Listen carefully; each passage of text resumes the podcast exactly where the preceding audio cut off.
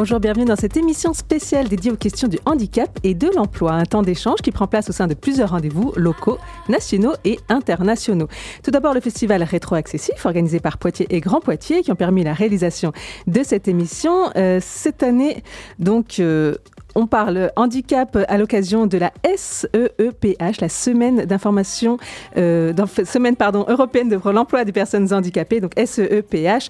Voilà donc le second événement qui nous rassemble aujourd'hui. Et puis euh, donc euh, cette édition a l'objectif de faire se rencontrer entreprises, politiques, associations, sociétés civiles et bien entendu demandeurs d'emploi en situation de handicap. C'est aussi l'occasion de s'interroger sur les différents dispositifs mis en place pour faciliter l'insertion professionnelle des personnes en situation de handicap. Et c'est entre autres ce que nous allons faire tout au long de ces deux heures en votre compagnie. Et puis ce jeudi 17 novembre se tient le Duo D. Le principe est simple, une entreprise, une collectivité ou une association accueille à l'occasion d'une journée nationale une personne en situation de handicap en duo avec un professionnel volontaire. Une opportunité de rencontre pour changer de regard et dépasser les préjugés. Témoignages, interviews, échanges, rencontres, toute l'équipe de Radio Pulsar et les acteurs du territoire mobilisés sur les questions de handicap sont avec vous dans notre studio jusqu'à 14h. Et on commence tout de suite en accueillant Alexandra Duval qui est conseillère municipale de Poitiers, déléguée à l'action sociale et à l'égalité des droits. Bonjour. Bonjour. Merci d'être avec nous et vous êtes accompagnée de Guillaume Dudois, qui est référent maintien dans l'emploi et handicap pour euh, Grand Poitiers. Bonjour. Bonjour. Merci à tous les deux d'être là pour ouvrir cette émission euh, spéciale. Alors Alexandra euh, Duval, l'an dernier il y avait deux saisons pour les accessifs. Cette année on revient à un format un peu plus classique. Oui, alors l'an dernier, effectivement, on était en format euh, Covid, entre guillemets, hein, parce que bah, tout le monde a dû s'adapter, hein, euh, les, les, structures, les, institutions, enfin tout le monde a dû s'adapter à ce format-là. Donc effectivement, on a fait en deux saisons, euh, une saison au printemps et une saison à, à l'automne. Euh, là, pour des raisons aussi euh, bah, de moyens humains, euh, de charge de travail, etc., on est revenu à, une, à un format plus classique, sachant que là, on est sur les la rétro-accessif, puisque le Festival des accessifs a lieu tous les deux ans. Donc l'année suivante, c'est la rétro-accessif. donc voilà, aujourd'hui, on reprend un format classique, mais ça n'empêche qu'on y met toujours quand même le même investissement. D'ailleurs, je remercie les équipes à ce, et, les, et les partenaires associatifs aussi pour ça. Donc la rétro-accessif, c'est un petit peu, ça permet de faire le retour sur les accessifs, qui est le grand événement euh, tous les deux ans. Pour vous, qu'est-ce que ça représente cet événement? Alors l'événement est important parce que euh, on met le focus à un moment donné. Alors moi j'ai toujours tendance, je suis élue à l'égalité, hein, l'égalité des droits, j'ai toujours tendance à dire que euh, ce que ce qu'on ne nomme pas n'existe pas. Donc effectivement, la question du handicap doit être transversale, elle ne doit pas être stigmatisée, mais on doit quand même en parler. Euh, parce que euh, voilà, il y a des choses à faire euh, très particulières. Une, société qui doit prendre en compte la question du handicap au sens large, qui, ne se, enfin, qui se doit de ne pas être validiste, comme on dit aujourd'hui, euh, et qui doit euh, lutter contre les préjugés, mais aussi faciliter l'intégration de toutes et tous. Euh, et qui dit, enfin, intégration, ou en tout cas inclusion. alors, c'est des beaux mots, hein, comme ça, c'est des belles pensées, des beaux projets de société, beaux projets politiques, mais ça n'empêche que on a notre responsabilité là-dedans. Et c'est un savant, une savante articulation entre intégrer au maximum, en tout cas euh, rendre ça transversal et vraiment euh, diluer dans l'ensemble de, nos, de, nos, de notre société, mais aussi mettre l'accent dessus pour montrer que cette question compte. Et alors, euh, Poitiers et Grand Poitiers, j'imagine, essayent d'être un petit peu, voilà, modèle ou en tout cas de locomotive par rapport à ces questions de l'emploi et du handicap? Alors, modèle, je sais pas. Euh, on essaye de, de, prendre notre part et euh, il y a une forme d'exemplarité effectivement hein, qui, euh, qui, est, qui est nécessaire. Aujourd'hui, on est plutôt bien dans la question de l'emploi des personnes porteuses de handicap, mais il y a encore du travail. Alors, on, a la volonté de travailler largement cette question. Euh, encore une fois, la question de l'égalité des droits au sens large. Hein, donc, ça va être aussi euh, l'égalité professionnelle entre les femmes et les hommes. Euh, ça va être un recrutement qui favorise aussi la diversité des personnes. Par exemple, on a sur la question des, des, quartiers politiques de la ville, les jeunes, notamment issus des quartiers politiques de la ville, on n'a pas l'habitude de les engager dans les collectivités. Déjà, ils se, donnent même, ils se disent même pas qu'ils sont capables ou légitimes de postuler. Et voilà, avec les personnes porteuses de handicap, c'est pareil. Il faut qu'on adapte notre recrutement, euh, qu'on adapte nos formations, qu'on forme. Alors, euh, mon collègue en parlera mieux que moi tout à l'heure, mais voilà, former les agents aussi, former en interne pour que l'espace soit euh, totalement ouvert et accessible pour toutes et tous. Alors justement, il y a une création de poste, celui de Guillaume Dudois, qui est référent maintien dans l'emploi et handicap. Alors, quelle est votre fonction maintenant à Poitiers et Grand Poitiers hein?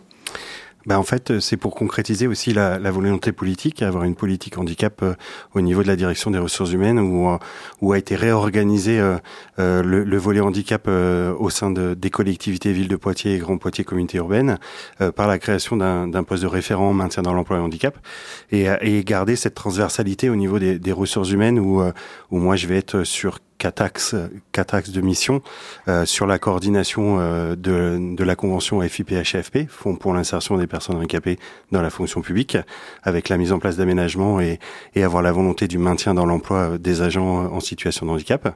Euh, un axe sur informer, sensibiliser, communiquer autour de, de cette question du handicap euh, au sein de la collectivité, en direction des agents, des managers, des directions et des élus. Un axe sur l'accompagnement euh, à la reconversion pour les agents en situation d'inaptitude et être également ressource sur la question du recrutement euh, euh, de nouvelles personnes, de nouveaux agents en situation de handicap et, et travailler en partenariat avec les gens qui vont intervenir après pour l'emploi, Cap Emploi et d'autres bien sûr pour créer cette transversalité pour, pour le maintien et le recrutement. Alexandra Duval, on sait que les collectivités sont en pleine restriction budgétaire. Euh, le handicap, ça n'a pas non plus toujours été dans les collectivités, je parle en général, euh, un budget très, important. Comment on arrive à maintenir quand même euh, une action pour le, handicap quand on doit faire des coupes? Hmm. Alors, dans, la partie emploi, on a réussi à stabiliser les choses puisque c'est une appropriation aussi transversale. Hein. voilà, le collègue n'est pas là pour rien. Il y a une dans le service des ressources humaines et l'élu euh, qui est élu donc aux, ressources humaines, au personnel, euh, travaille aussi beaucoup sur ça, donc pour que ça soit ancré et qu'on puisse pas revenir en arrière. Après, effectivement, euh, dans la question de, euh, du soutien aux associations, par exemple, voilà, tout ce qu'on peut verser comme subvention ou le soutien aux événements, etc. Bon, ben là, il faut faire des choix. Maintenant, on a choisi de ne pas amputer la question de, de du handicap, si je peux me permettre de dire ça comme ça. Euh, en tout cas, on a décidé de ne pas baisser les, les, les financements, ou voilà, parce qu'en en adaptant un peu, mais euh, parce qu'il y a des politiques sur lesquelles on veut mettre des priorités. Voilà, ça c'est aujourd'hui euh, la question de la restriction budgétaire pose cette question-là. Quelles sont nos priorités en tant que collectivité? Euh, La question de la justice sociale, la question du bien-être des personnes, c'est pas négociable. Alors Guillaume Dutoit, vous le disiez, vous avez plusieurs fonctions, notamment eh bien, adapter un petit peu les postes hein, pour les, personnes en situation de handicap. Quels sont les freins qu'il faut lever? Quelles sont les solutions que vous arrivez à trouver pour ces personnes? Eh ben en fait, le, le travail, il, est transversal et il est important de le souligner. En fait, on travaille avec la médecine euh, de prévention, euh, avec les médecins du travail et, les infirmiers du travail, avec qui on ne peut pas travailler pour avoir des préconisations médicales, euh, ce qui nous permet aussi d'avoir un regard médical, puisque euh, à la DRH, on n'est pas médecin, et c'est important de, de garder ce, cet axe-là où le médecin est, le, est, le, est la priorité. Et suite à ces précaux, ben, on travaille avec des partenaires comme Cap Emploi, avec Diapason sur le handicap visuel, avec euh, diapason avec le handicap auditif, pardon, avec le SIDV sur le handicap euh, visuel, avec Espoir sur le handicap euh, psychique, mental et cognitif, et ce qui permet aussi euh, d'avoir des études de poste cohérentes en fonction des situations des agents et mettre en place derrière les aménagements nécessaires qui peuvent être techniques, euh, un siège ergonomique, qui peuvent être organisationnels euh, sur euh, la mise en place de temps de, repos euh, par rapport à, la situation de, de, l'agent et une compensation aussi humaine selon, selon les besoins. et pour permettre à l'agent de rester sur son, sur son poste et si, quand ce n'est pas possible, travailler sur l'accompagnement à la reconversion pour travailler sur un nouveau projet professionnel en lien avec l'évolution de sa situation de handicap. Est-ce que vous avez un petit peu euh, des quotas à atteindre en termes de euh, voilà d'inclusion de personnes en situation de handicap et est-ce que où est-ce qu'on en est aujourd'hui?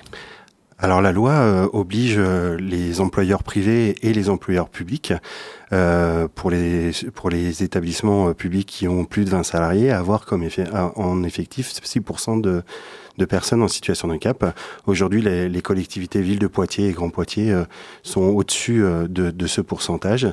Euh, après, ce n'est qu'un pourcentage. Je pense que c'est une vision globale qu'il faut avoir en termes de politique handicap et, et de maintenir au maximum nos agents en, situation de handicap. Donc, on, on les accompagne aussi à aller vers la reconnaissance en qualité de travailleur handicapé et également avoir un axe fort sur le recrutement, le recrutement, mais aussi l'apprentissage pour permettre aussi à des personnes accompagnées par Pôle Emploi, Cap Emploi et les autres partenaires du service public de l'emploi en reconversion pour permettre de monter en compétences grâce à l'apprentissage.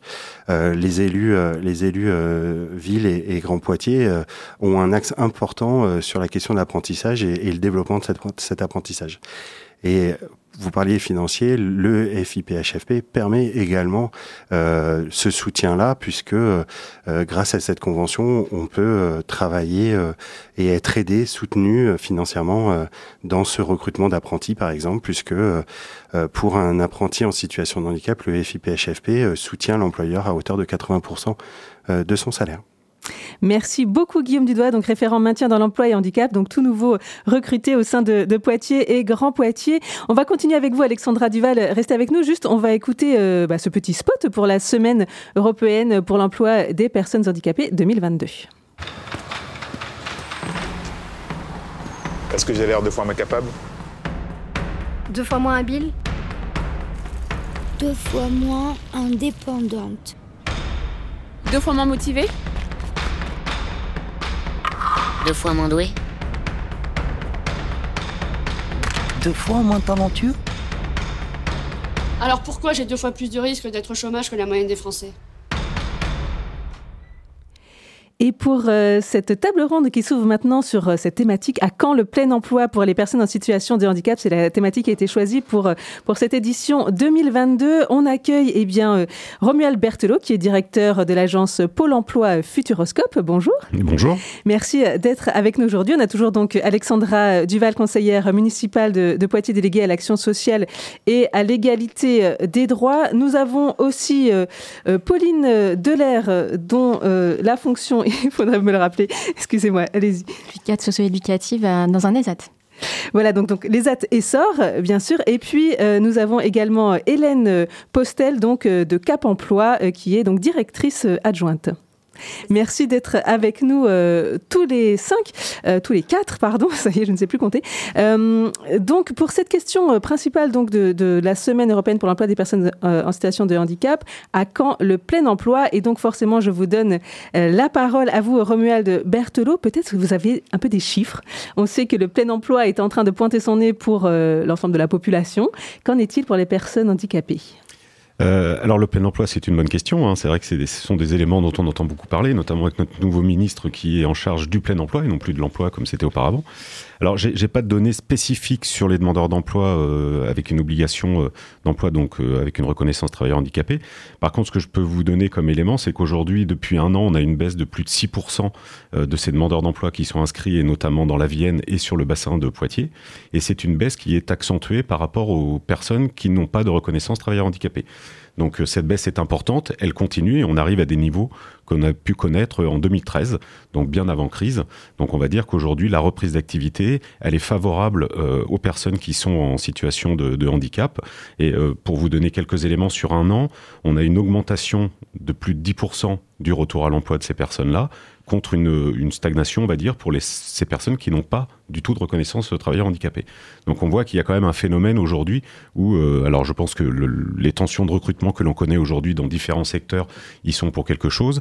Euh, tout à l'heure, l'intervenant disait effectivement, il y a un regard et des façons de recruter qui changent de nos employeurs. Quand on a des, des difficultés de recruter, eh bien, les prismes changent, donc euh, on recrute peut-être moins de personnes qui ont l'expérience de 3 à 4 ans avec des diplômes, mais on va regarder le savoir-être. Et on a beaucoup de demandeurs d'emploi qui sont travailleurs handicapés, qui ont ces savoir-être. Mais est-ce qu'on reste quand même toujours à deux fois moins de, chances de trouver un emploi quand on est en situation de handicap? Ces chiffres restent valables? Non, ils sont plus valables.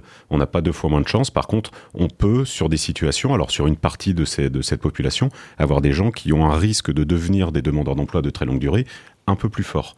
Mais on a quand même une grande partie, c'est-à-dire un sur deux, qui va retrouver un emploi et peut-être plus rapidement que des demandeurs d'emploi qui ne sont pas travailleurs handicapés. Alors, les organisateurs de, cette semaine européenne pour l'emploi des personnes handicapées ont, fait un sondage euh, IFOP euh, en mars et ils ont découvert, donc c'était à l'occasion des campagnes électorales, que combien le sujet du handicap était fondamental aux yeux des Français qui font de cette question la première cause qu'ils seraient prêts à défendre. Alexandra Duval, ça vous fait réagir? Oui, alors nous, on a, on a aussi beaucoup en, au sein de la collectivité. Alors, je suis effectivement conseillère municipale déléguée à Poitiers, mais je suis aussi vice-présidente de Grand Poitiers, en charge notamment de la vie sociale, la politique de la ville, etc. Et notamment la question de la lutte contre, la discrimina contre les discriminations. Et je présente notamment le rapport accessibilité euh, tous les ans donc à Grand Poitiers et à Poitiers. C'est un rapport qui est obligatoire. Hein. Il faut qu'on prouve, qu'on montre tout ce qu'on fait en matière de handicap au sein de la collectivité, alors en matière d'emploi, mais aussi euh, sur la vie publique. Euh, une question là qui se pose énormément, c'est la question de l'éducation. Euh, c'est un gros gros problème et on, l'identifie de plus en plus de, pour l'accueil des enfants qui peuvent être porteurs du handicap, qui ont un handicap quel qu'il soit, quel que soit le handicap. L'accueil dans les écoles est compliqué, sachant qu'on manque de place dans les instituts médicalisés, les, les IME, et donc on a des enfants qui se retrouvent scolarisés dans des écoles sans l'accueil nécessaire et qui devraient avoir un accompagnement euh, personnalisé, un accueil de un pour un en fait, hein, mais ce n'est pas possible. Alors, ça devrait l'être, il faut qu'on fasse les recrutements pour, mais en même temps, on a, on a du mal à recruter pour. Donc voilà, il y a toute cette question-là qu'il faut qu'on prenne en charge, euh, et dès le plus jeune âge, la question du, des diagnostics, euh, les parents qui s'empêchent de mettre les enfants dans les accueils euh, collectifs, euh, parce que bah voilà, leur enfant va pas forcément euh, avoir l'accompagnement pour, et puis sera pas en, en, condition pour, pour, pour y être et pour y être bien. Donc toutes ces questions-là, pour nous, elles sont, euh, elles sont essentiel. Mais pour ça, il faut qu'on ait effectivement une politique nationale qui aille dans ce sens-là. Euh, il faut que l'éducation nationale aille dans ce sens-là. Donc voilà, on ne peut pas le faire tout seul et il faut pour ça qu'on qu'on travaille. Alors les gens sont prêts effectivement à défendre ces idées-là, et tant mieux. Et il faut du coup les porter. Voilà, nous on fait, on, fait, on travaille aussi hein, euh, à ce lobbying entre guillemets, hein, ce lobbying-là pour défendre cette question. Alors, euh, au niveau de Cap Emploi, Hélène Postel, euh, voilà ces chiffres qu'on vient d'annoncer, euh, que ça va plutôt bien pour le recrutement des personnes en situation de handicap. Vous vous dites oui, effectivement, vous sentez euh, ce, ce frémissement? Oui, on, sent effectivement que les choses évoluent plutôt favorablement. Après, il y a toujours euh, besoin de sensibiliser, d'en parler. Et il faut jamais arrêter, même si les chiffres euh, sont plutôt, sont plutôt bons. Euh, en tout cas, dans la Vienne, on a quand même la chance d'avoir des employeurs qui sont de plus en plus attentifs à cette question-là et qui même sont plutôt de notre côté lorsqu'il faut re-réfléchir la manière de recruter. C'est-à-dire qu'il y a encore quelques, quelques temps, on recueillait des offres d'emploi, on cherchait à avoir le candidat qui parfaitement à cette offre. Aujourd'hui, on inverse les choses, c'est-à-dire qu'on part des compétences d'un candidat, d'un savoir-faire, d'un savoir-être, et on présente euh, la, la personne à l'employeur en indiquant les compensations qui seraient nécessaires à mettre en place pour que la personne puisse occuper son poste dans les meilleures conditions du fait de sa situation de santé. Et ça, c'est vraiment quelque chose qu'on observe depuis, depuis quelques temps. Et c'est vraiment remettre la personne en fait au centre, ne plus euh, partir des besoins, mais que la personne, elle, soit aussi actrice, ne soit plus seulement demandeuse d'emploi, mais ait des choses à proposer et que l'employeur puisse venir rencontrer la personne d'une autre manière, pas seulement euh, voilà avec euh, avec un diplôme ou. Euh... Et est-ce que tous ces justement métiers en tension aujourd'hui, eh bien, ça permet euh, que les recruteurs soient plus ouverts, euh, une oreille plus attentive à, vos préconisations? Mais Je crois qu'on le disait tout à l'heure, euh, la vision de l'employeur, elle évolue un petit peu. Il y a des tensions de recrutement dans certains secteurs. Les employeurs dans ces secteurs-là, du fait des difficultés de recrutement, sont amenés à réfléchir les choses autrement, et le handicap, du coup, en fait partie. Alors euh, vous, euh, au niveau de l'ESAT Essor, vous participez effectivement à ce recrutement des, des personnes en situation de handicap.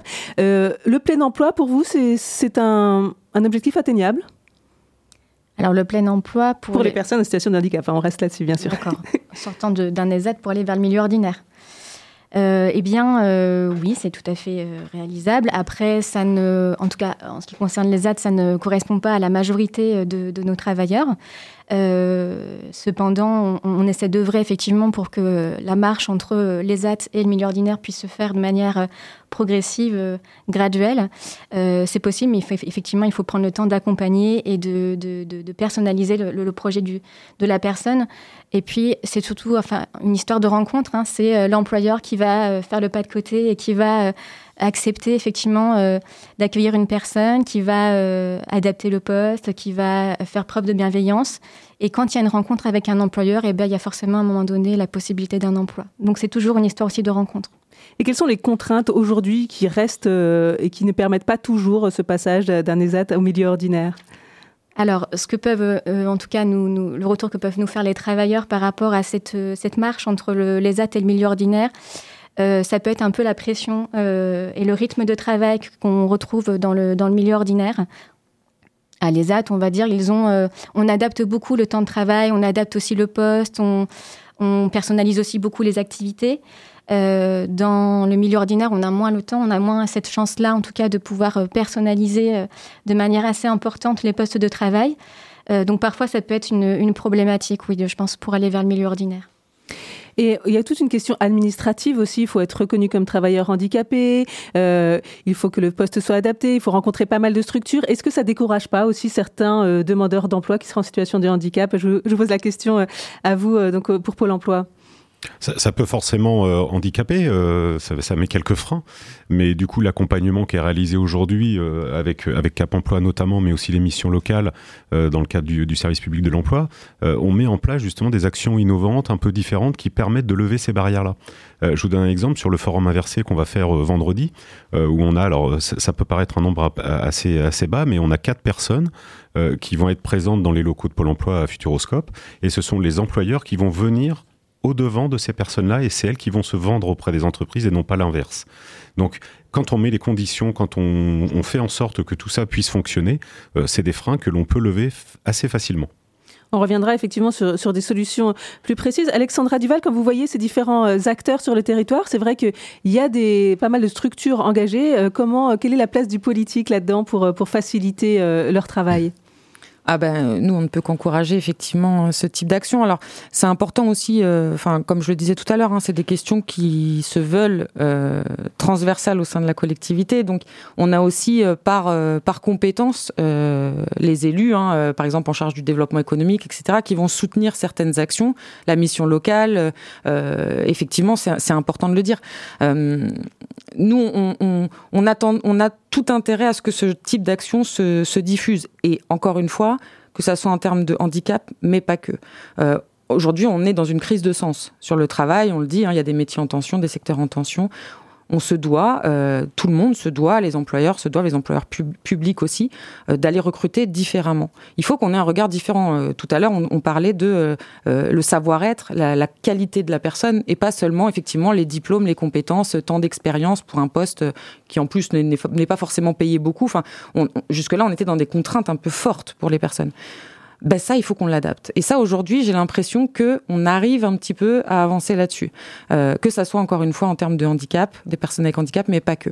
Et ça, pour le coup, pour moi, c'est, euh, je pense que le nœud, il est là. C'est comment on va euh, montrer le sens du travail. Et je pense que depuis le Covid, c'est d'autant plus fort. Les personnes sont on, on, on, sont en quête de sens. Enfin, je l'entendais ce matin à la radio. Hein. Il y a une vraie quête de sens euh, pour son activité professionnelle et on veut aussi remettre au centre de sa vie soi-même, l'être humain, euh, qui on est, euh, sa famille, son bien-être, etc.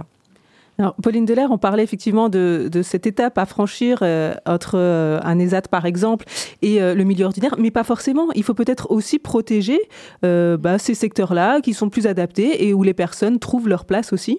Tout à fait, vous avez entièrement raison. Les aides, en fait, ils s'adressent à deux publics, à un public qui va avoir besoin effectivement qui aura besoin tout au long de son parcours professionnel, parce qu'il y a des parcours professionnels à l'ESAT. Les gens rentrent en formation, montent en compétences. Il y a des gens pour qui effectivement le parcours professionnel se fera à l'ESAT puisque ça va correspondre euh, à leur projet, à leur rythme, à leurs compétences. Et puis, euh, et, puis il y a aussi tout ce public qui, arrive à l'ESAT, euh, qui sort d'un IME, qui voilà, qui pour qui le travail ça va être une, marche trop importante. Donc l'ESAT va être du coup l'étape intermédiaire. Et ce public-là, et aussi euh, des, gens qui arrivent après peut-être voilà un épisode dépressif ou qui voilà qui arrivent à l'ESAT pour pouvoir un peu se reconstruire et qui ont envie euh, de, prendre un temps pour eux, de, reprendre confiance et qui, ont le souhait après de sortir. Donc ce public-là, il faut pouvoir à un moment donné leur permettre euh, d'aller vers, le milieu ordinaire. Mais on, garde effectivement ce, double objectif pour notre public. Alors, Hélène Postel, on, sent donc euh, que euh, la période est favorable. Euh, quelles sont maintenant les étapes à franchir? Comment on, on surfe sur la vague aujourd'hui pour, pour arriver à ce plein emploi? Alors, je pense qu'il y a déjà beaucoup de choses qui sont mises en place aujourd'hui. On parle de l'ESAT. Euh, il y a un partenariat de plus en plus fort euh, entre nos structures pour justement euh, préparer la sortie et pouvoir accueillir ces personnes-là sur le milieu ordinaire de travail. Il y a aussi le, le LUA avec Pôle emploi, du coup, le lieu unique pour, pour l'accompagnement des personnes qui permet aux personnes d'être à la fois accompagnées par quelqu'un, mais se dire qu'on ouvre un peu le champ des possibles. On n'est plus euh, euh, accompagné par une structure du début à, la fin de sa vie professionnelle. On peut très bien aller de l'un à l'autre. Et l'idée, c'est que on travaille tous euh, ensemble dans l'intérêt de la personne. Voilà, sans, sans qu'on soit chacun un petit peu dans nos, dans nos champs d'intervention euh, respectifs. Et ça, je pense que c'est déjà un gros, un gros changement et, une, grosse, une grosse étape de, de franchie pour, euh, pour faciliter les choses euh, et, notamment aller, aller vers un petit peu plus de, facilité pour les gens qui sont en recherche d'emploi. Je vous, pose aussi à vous la question, Romuald Bertolo, quelles sont les, prochaines étapes pour, pour aller vers ce plein emploi, même si aujourd'hui les chiffres et le, et le marché du travail permet ce plein emploi? Je, je, vais rebondir sur ce que dit Hélène Postel. C'est effectivement le lieu unique, il est important. Euh, Aujourd'hui, on accueille des conseillers euh, Cap Emploi au sein des agences Pôle Emploi et ce euh, euh, France entière. et on a réussi à créer des équipes spécifiques pour accompagner les demandeurs d'emploi travailleurs handicapés. Alors c'est une montée en compétences qui est progressive hein, parce que ça s'accompagne et on a l'appui justement des collègues de Cap Emploi sur le sujet. Et ça permet d'avoir ce qu'on appelle une offre de service sans couture, c'est-à-dire que la personne peut aller à Cap Emploi ou Pôle Emploi et dans les locaux de Pôle Emploi et bénéficier de toute une offre de services auxquels elle n'avait pas forcément accès jusqu'à jusqu'à présent. Pour répondre à votre question, il y a, plein d'étapes. Euh, les actions que l'on met en place, dont je parlerai tout à l'heure, euh, euh, vont venir illustrer, mais c'est forcément de la collaboration entre les différents partenaires, les politiques et autres.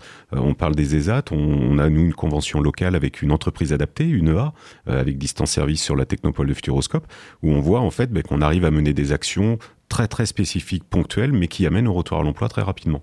Et donc ça permet aussi de faire le pont pour ensuite rentrer dans le réseau entre guillemets normal, comme vous l'évoquiez tout à l'heure. Et donc il y a des formations aussi des conseillers euh, Pôle Emploi sur ces questions-là du, handicap? Ah oui, il y a des formations en interne. Euh, donc ce sont des choses très très spécifiques et qui sont faites euh, aussi en accompagnement avec avec Cap Emploi. Et on a aussi des psychologues du travail au sein de chaque agence Pôle Emploi qui viennent accompagner les demandeurs d'emploi. Donc on a on a quand même des dispositifs assez assez intéressants pour pour accompagner.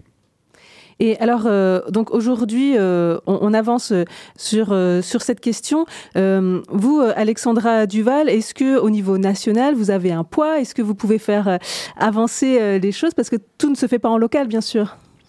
Alors, effectivement, surtout sur ces questions-là, il faut effectivement un projet national, un projet de société hein, pour, pour travailler cette, bah, encore une fois, comme on le disait, se, mettre l'humain au centre, en fait, mettre la personne au centre de, de, de tout, de sa, de sa vie, de son environnement. Euh, alors, peser nationalement, je dirais pas ça. Alors, on a, on a, on a mis en place des réseaux d'élus, euh, donc certaines collectivités, des villes, effectivement, qui, euh, qui ont, euh, qui, qui, qui, mènent un gros travail sur cette question du handicap. Et on, on essaye de se coordonner, de travailler ensemble euh, pour voir comment on peut, effectivement, quel, bah, les, initiatives des uns et des autres, comment on peut euh, euh, voilà reproduire certaines choses et s'aimer certaines choses. Euh, mais je ne dirais pas pour l'instant que nous avons du poids à ce sujet. Je pense que il est important aussi de faire du lien avec nos députés, nos représentants à l'Assemblée nationale. on a on a des députés hein, au local évidemment pour travailler sur ces questions-là. Donc ça, c'est des choses effectivement qu'il faut qu'on qu'on saisisse sur des sujets. On le fait très bien voilà, il faut qu'on le fasse aussi euh, de façon plus approfondie sur le handicap. Merci beaucoup Alexandra Duval, donc conseillère municipale de Poitiers déléguée à l'action sociale et à l'égalité des droits et puis aussi vice-présidente de Grand Poitiers. Merci d'être venue euh, dans cette émission euh, spéciale. Merci à vous. Je remercie aussi euh, les autres participants donc de cette table ronde mais que vous allez retrouver un petit peu plus tard dans cette émission sur des sur des petits focus sur leurs actions parce qu'on va parler aussi de, choses concrètes qui sont faites sur le territoire. Donc Romuald Berthelot pour Pôle emploi, Pauline Delair pour les Essor et Hélène Postel pour Cap emploi. On continue en musique avec bah, ce thème, hein, le travail, et c'est chanté par Dominique A.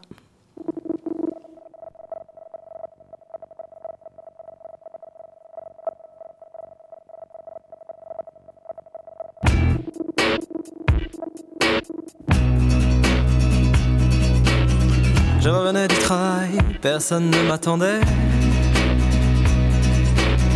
J'abandonnais mon travail et quelqu'un survenait. Je reprenais mon travail, ce quelqu'un s'ennuyait. Je revenais du travail et seul me retrouvais.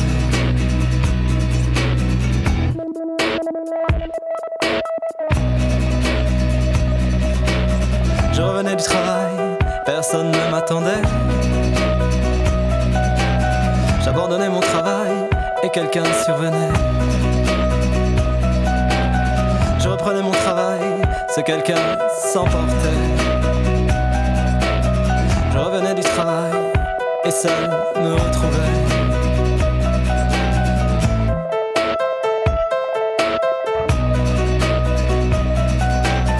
On m'enlevait mon travail, plus seul je me sentais. Je recherchais du travail, là, plus tout seul j'étais. Recherchais du travail, où je suis, il faisait. Je renonçais au travail, qui alors m'ignorait. L'appartement de taille à être intimidant. Pour l'homme seul me poussait à chercher du travail.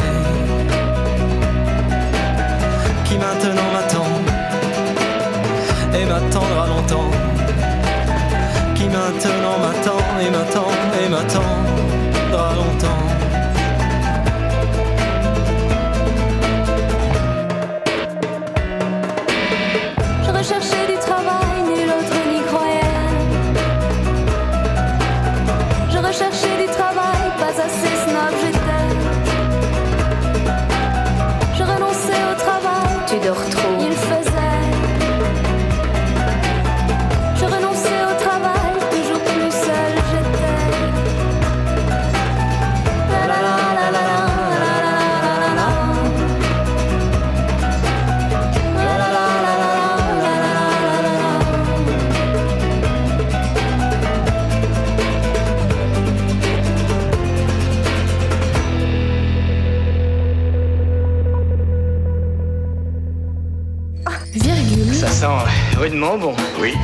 Pulsar, c'est bon. Vous enroulez. Oh, merci. Point d'exclamation.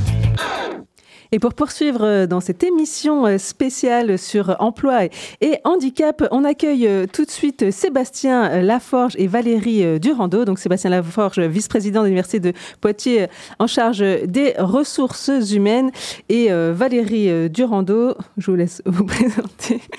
Bonjour, responsable du pôle santé qualité de vie au travail de la DRH. Voilà, c'était un petit peu long, c'est parfaitement mieux dit par vous. Merci beaucoup. Donc Sébastien Laforge, bonjour. Bonjour. Merci à tous les deux d'être là. Donc pour parler, euh, pour continuer sur cette question euh, du, plein emploi euh, pour les personnes handicapées. Alors comment ça se passe au sein de, l'université? Est-ce que c'est une question qui se pose pour, pour vous à l'université? Sébastien Laforge peut-être oui, évidemment, c'est une, c'est, une question qui, qui nous concerne. Aujourd'hui, nous avons une, une centaine, une centaine de collègues en situation de, handicap à, l'université de, Poitiers, euh, ce qui représente un petit peu plus de 3% des, euh, des, des personnels. Euh, donc cette question de l'insertion, bien évidemment, nous, concerne. On a aussi, bien sûr, en tant qu'université, une mission de, formation, donc des étudiants en situation de handicap, qui sont nombreux, qui sont nombreux aujourd'hui. hein. On, a, on a 900 étudiants suivis, entre 8 et 900 étudiants euh, suivis, euh, suivis aujourd'hui par le, service handicap étudiant. Et donc la question de leur insertion se, se pose bien évidemment pour nous. Alors, on parlait de plein emploi euh, lors de la table ronde juste avant. On parlait de, voilà, de, ce marché du travail qui est plutôt favorable au plein emploi aussi pour les personnes en situation de handicap. Est-ce que vous, Valérie Durando, sur l'université et sur donc, le recrutement de, collègues donc, en situation de handicap, est-ce que vous sentez effectivement un changement? En tout cas, il y a une volonté d'évoluer et d'avancer euh, et de lever les clivages euh, sur le recrutement des personnels en position de handicap. À l'université, on met plein de dispositifs en place, d'information, de formation, pour pouvoir sensibiliser les équipes. Parce que une une bonne insertion passe d'abord par la compréhension aussi de, de la personne qu'on va accueillir et de ses difficultés. Donc on essaye tout au long de l'année et, euh, plus particulièrement à des périodes euh, type euh, notre semaine d'immersion, un job dating spécifique, avec un gros travail des partenaires extérieurs aussi. Et quels sont aujourd'hui encore bah, les freins qui peuvent empêcher bah, un recrutement favorable pour ces, pour ces personnes? Sébastien Laforge. Alors il y a d'une part le, le- le- le regard de la communauté. C'est-à-dire qu'on sait, euh, on, on sait qu'aujourd'hui, en tout cas à l'université de Poitiers, on a, euh, on a beaucoup de difficultés à, à recruter des enseignants-chercheurs. Voilà. en situation, Et comment on de, en ça? situation de handicap. Alors, je pense qu'une une part de l'explication, c'est euh, c'est du côté des du côté des études supérieures. hein. C'est-à-dire qu'on a très très peu d'étudiants en situation de handicap qui arrivent jusqu'au doctorat, euh, ce qui fait qu'on a un vivier, un vivier de personnes handicapées euh, très très faible et donc et aussi des difficultés à ouvrir ouvrir des postes avec des recrutements spécifiques pour les personnes handicapées. Donc en fait, le frein, il est même en amont, en amont du recrutement, déjà lors des études supérieures, en fait. Voire même avant, puisque euh, les, les élèves en, position de handicap euh, se mettent eux-mêmes les freins à pouvoir euh, candidater sur tel ou tel poste ou à se lancer dans des études supérieures au regard de leurs difficultés. Ils ont peut-être une mauvaise connaissance aussi des dispositifs qui peuvent être euh, mis en place. Alors vous commenciez à le dire, vous avez mis en place euh, des dispositifs spécifiques hein, pour, euh, Mm. pour bah, à la fois attirer peut-être les personnes pour, pour les employer et puis aussi sensibiliser au sein de, au sein de l'ensemble des collègues de l'université? Oui, tout à fait. On met en place des actions de formation, de sensibilisation, ne serait-ce que pour connaître les différents types de handicap et ce que cela engendre dans une équipe, dans le sein d'un collectif et notamment euh, pour un manager euh, qui doit accueillir une... Je vais donner l'ex- l'exemple d'un TSA. Euh, c'est toujours difficile, c'est un petit peu compliqué du de... spectre autistique. Oui, pardon. Mhm. C'est un, ça peut être compliqué pour pour des pour une équipe de comprendre les difficultés euh, qu'aura cette personne. Donc à la fois l'accompagner elle et puis accompagner toute l'équipe euh, pour l'accueillir. C'est un c'est, c'est un passage obligé. hein. Alors vous avez mis en place carrément un, un- un peu un plan d'action hein, pour, euh, pour, ce, pour ces euh, recrutements. Euh, euh, où est-ce qu'on en est aujourd'hui, euh, Sébastien Laforge? Euh, alors en fait, sur la, en ce qui concerne la politique du handicap à l'université, on, on a mis en place des, euh, des schémas directeurs. Donc il y avait un premier, un premier schéma directeur sur la période 2015-2020.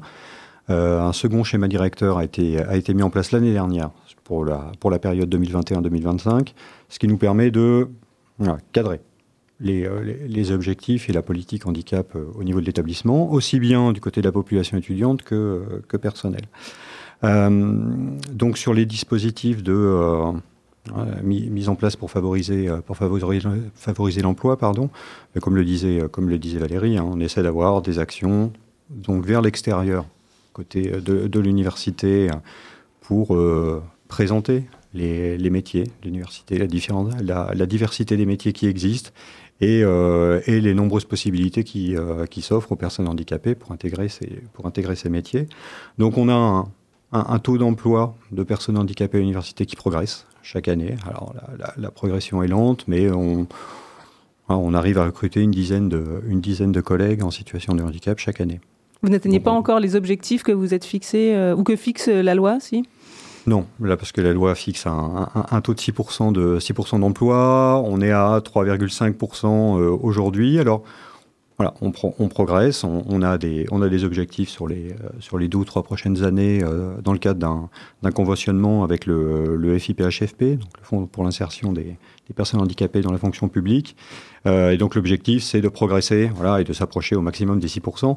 Mais ça, nous a- ça implique aussi, alors, non seulement de recruter des, de nouveaux collègues, mais aussi au sein de la communauté universitaire de, euh, ben, de recenser euh, l'ensemble des collègues qui sont en situation de handicap, puisqu'aujourd'hui, on sait très bien que parmi nos collègues, certains présentent un handicap et ne, sont, euh, ne bénéficient pas d'une reconnaissance. Ça reste tabou?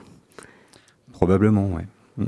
Alors, quels sont justement les, bah, les nouveaux objectifs que vous vous êtes euh, fixés, les, les prochaines étapes que vous comptez euh, franchir?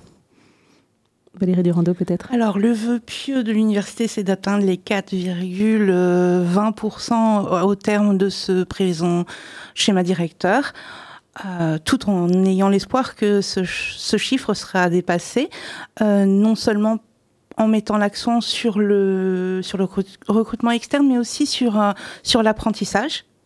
On s'y est investi depuis deux ans déjà dans, dans le domaine du handicap. Et euh, pour l'instant, c'est une réussite. Alors, évidemment, il n'y a pas beaucoup de candidats.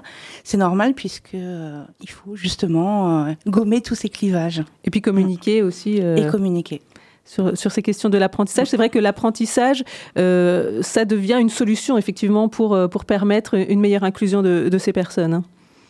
Oui, alors c'est de toute façon du côté, du côté étudiant, c'est un dispositif qui, qui a le vent en poupe, qui est, populaire. On a un très fort développement de l'apprentissage dans, dans, toutes nos formations et à quelque niveau que ce soit. Euh, et c'est vrai que quand on, quand on analyse les, euh, justement les, les, le nombre d'étudiants en situation d'apprentissage aujourd'hui, on se rend compte qu'on a très très très très peu d'étudiants handicapés parmi ces apprentis. Donc ben, il faut réussir à, à les convaincre euh, et, à convaincre aussi l'ensemble de la communauté que l'apprentissage, c'est aussi pour eux.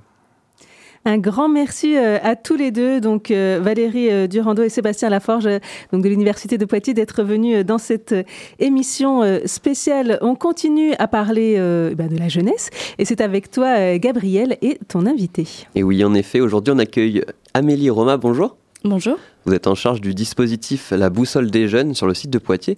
Pour nos auditeurs, la Boussole des Jeunes est un service numérique développé au plan national destiné aux 15-30 ans. Son objectif est de proposer euh, aux jeunes des services susceptibles de les aider dans, les, différents domaines comme celui de l'emploi, la formation, le logement ou la santé, euh, en les mettant par exemple en relation avec des professionnels. Euh, ce dispositif est en plein développement à l'échelle nationale et s'est implanté tout récemment à Poitiers où son inauguration officielle s'est déroulée le 3 septembre dernier. parlons tout d'abord de, la fondation de la boussole des jeunes. Euh, est-ce qu'elle est, née d'un besoin de la part des jeunes euh, que vous avez remarqué, euh, une demande? Alors c'est quelque chose qui avait été remarqué au niveau national euh, suite à des enquêtes qui ont été réalisées auprès de la jeunesse par rapport à la recherche d'informations. C'est-à-dire que les jeunes euh, avaient des difficultés à trouver la bonne information qui leur était destinée euh, sur diverses thématiques de, de leur quotidien. Euh, ils trouvaient que l'information était trop jargonneuse ou trop, qu'il y avait trop de profusion d'informations. Ils avaient des difficultés à trouver euh, sur quel site euh, exactement ils pourraient trouver l'information fiable. Et donc, c'est de ce constat national qu'est né le projet de la boussole des jeunes qui est porté par le ministère en charge de la jeunesse. Et euh, cette boussole des jeunes, euh, quels services, quels accompagnements, elle met en place en général? Alors les généralités, ça va être compliqué parce qu'en fait, il va y avoir un, un groupe de partenaires qui va être volontaire pour participer à la boussole des jeunes, donc qui s'inscrivent pleinement dans la démarche euh, au long cours et qui proposent du coup euh, des possibilités d'accompagnement selon leur propre mission. Donc il va y avoir, euh, ben, par exemple pour la structure qui, qui m'emploie, qui est Infogène, des possibilités d'informer les jeunes très largement sur les thématiques de l'emploi, du logement ou de la santé bien-être. Euh, mais après, selon les partenaires qui vont être inscrits dans la boussole des jeunes, il va y avoir des choses beaucoup plus spécifiques selon les thématiques qu'ils traitent. Et euh, parlons un petit peu plus précisément de la boussole des jeunes et de, la place du handicap. Euh, Est-ce que vous proposez des services ou un accompagnement qui est adapté euh, à ces personnes en, situation de handicap qui pourraient euh, venir vous solliciter? Alors pour repréciser un petit peu le fonctionnement du site internet, les, jeunes se connectent sur euh, boussole.jeune.gouv.fr qui est une, plateforme nationale euh, et rentrent la commune euh, de là où ils habitent. Donc euh, pour repréciser aussi, là pour l'instant elle est ouverte sur Grand Poitiers, donc il n'y a pas que Poitiers qui est concerné. Donc toutes les 40 communes de Grand Poitiers peuvent accéder à la boussole des jeunes aujourd'hui. Euh, ensuite, le site va proposer les thématiques qui intéressent les jeunes. Les jeunes choisissent la thématique qui intéresse et répondent à un bref questionnaire qui vise à spécifier la, la situation du jeune et sa recherche. Et du coup, dans ce questionnaire-là, il y a une question sur euh, savoir si les jeunes veulent, veulent être accompagnés ou pas par rapport à leur situation de handicap. Et du coup, il y aura des possibilités de, il y aura des propositions faites par le site d'accompagnement euh, pour euh, les pour les jeunes qui euh, souhaitent être accompagnés spécifiquement par rapport à leur handicap. Du coup, il y a des partenaires qui participent à la boussole des jeunes qui sont vraiment euh, inscrits dans l'accompagnement euh, dans le champ du handicap, mais il y a aussi tous les partenaires euh, de droit commun qui sont qui offrent cette possibilité aux jeunes en situation de handicap d'être accompagnés selon les thématiques qui les intéressent. Et justement, est-ce que vous avez vous avez pu remarquer qu'il y a beaucoup de jeunes en situation de handicap qui sont qui vous ont sollicité, qui se sont qui se sont inscrits sur le site, qui vous ont voilà, qui vous ont démarché? Euh, En un an de fonctionnement, il y a eu environ 10% de jeunes qui ont fait des recherches, qui étaient, euh, qui se disaient en tout cas volontaires pour être accompagnés dans leur situation de handicap. Euh, donc ça, ça, voilà, ça représente à peu près 170 jeunes qui ont rempli le questionnaire et qui disaient vouloir être accompagnés par rapport à leur situation de handicap. Et justement, dans, ces questionnaires, dans ces réponses de, ces jeunes, euh, est-ce que vous avez pu remarquer qu'il euh, y a des demandes spécifiques, il y a des choses qui demandent à être améliorées, euh, certains points euh, précis? Est-ce que euh, voilà, vous avez pu remarquer que euh, les personnes en situation de handicap avaient peut-être plus de mal encore à s'intégrer dans le milieu du travail notamment? Alors, en tout cas, comme pour tous les jeunes qui ont utilisé la boussole des jeunes, l'emploi, c'est la première préoccupation des jeunes en situation de handicap, et au même niveau que, que tous les jeunes, en fait. Euh, donc c'est vraiment quelque chose qui se, qui se dégage. Euh, par rapport aux deux autres thématiques, euh, santé et logement, on voit que la santé, elle est un peu plus demandée aussi que, que les jeunes pris globalement, on va dire. Et ensuite, dans la situation des jeunes en situation de handicap qui ont fait des recherches sur le site, euh, il y a vraiment une grande, enfin une, grande proportion qui est sans activité, à plus de 50%. Euh, tandis que euh, globalement, les stats euh, euh, pour les jeunes sans activité, c'est plutôt autour de 20%. Donc il y a vraiment une surreprésentation, on va dire, des jeunes sans activité pour euh, ceux qui sont en situation de handicap.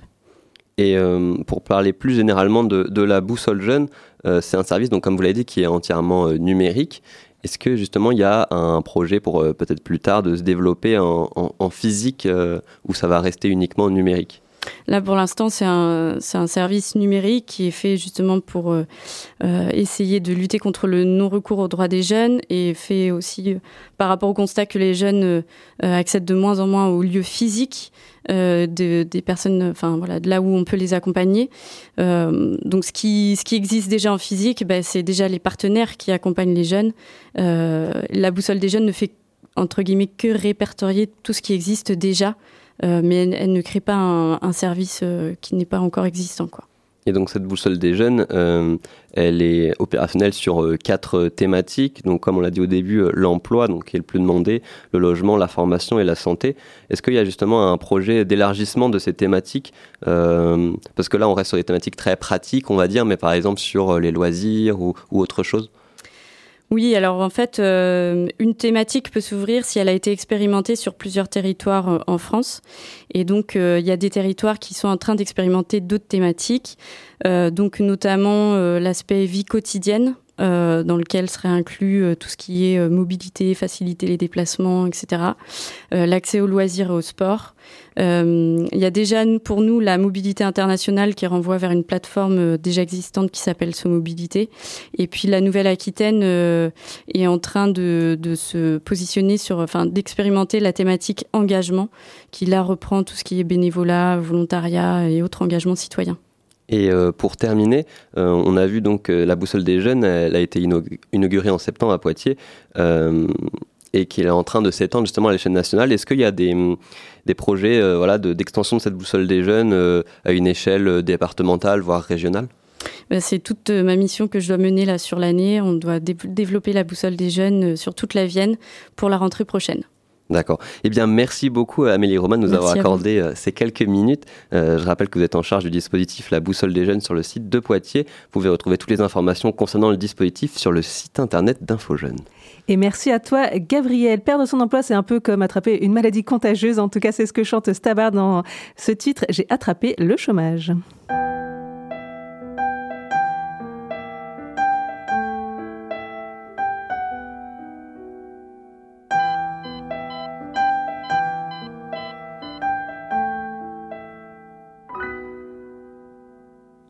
J'ai les mains moites et je transpire, une angoisse monte pour me saisir. Une chose dans mon estomac se noue et cela le trépas.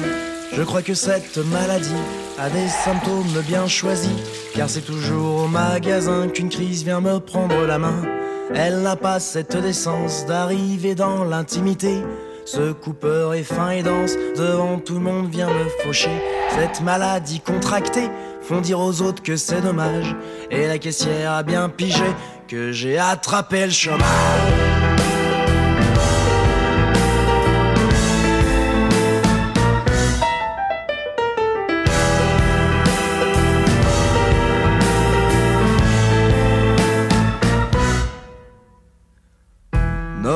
C'est au bureau qu'arrivent les tout premiers mots Collègues cherchant à m'éviter de peur d'être contaminé Ensuite j'ai eu un souffle au cœur dans le bureau du directeur qui me demandait d'emballer dix ans de ma fidélité. Avant d'aller consulter, j'ai voulu moi-même me soigner avec un sirop anisé qui m'a troublé les idées. Un autre symptôme est apparu, une crise de foie aiguë et un médecin a ce traitement n'est plus appliqué.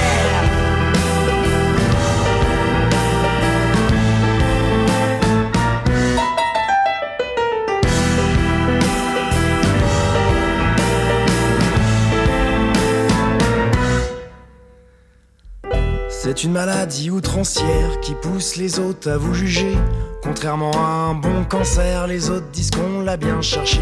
Même si c'est économique, une belle charrette pandémique, on reste le pestiféré, le nul qui a les retombées.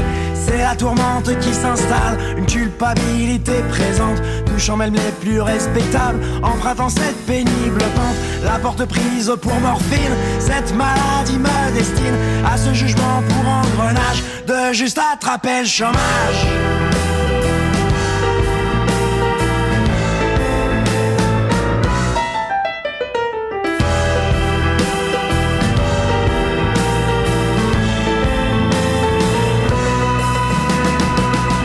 Chose n'a pas fin vraiment. Dans l'ombre de ce doux jugement Cette maladie est soignable. Le traitement c'est un emploi stable Une fois la cure terminée La période d'essai achevée Emploi gagné avec succès La rémission est annoncée. Mais je ne suis pas à l'abri D'une rechute c'est un sursis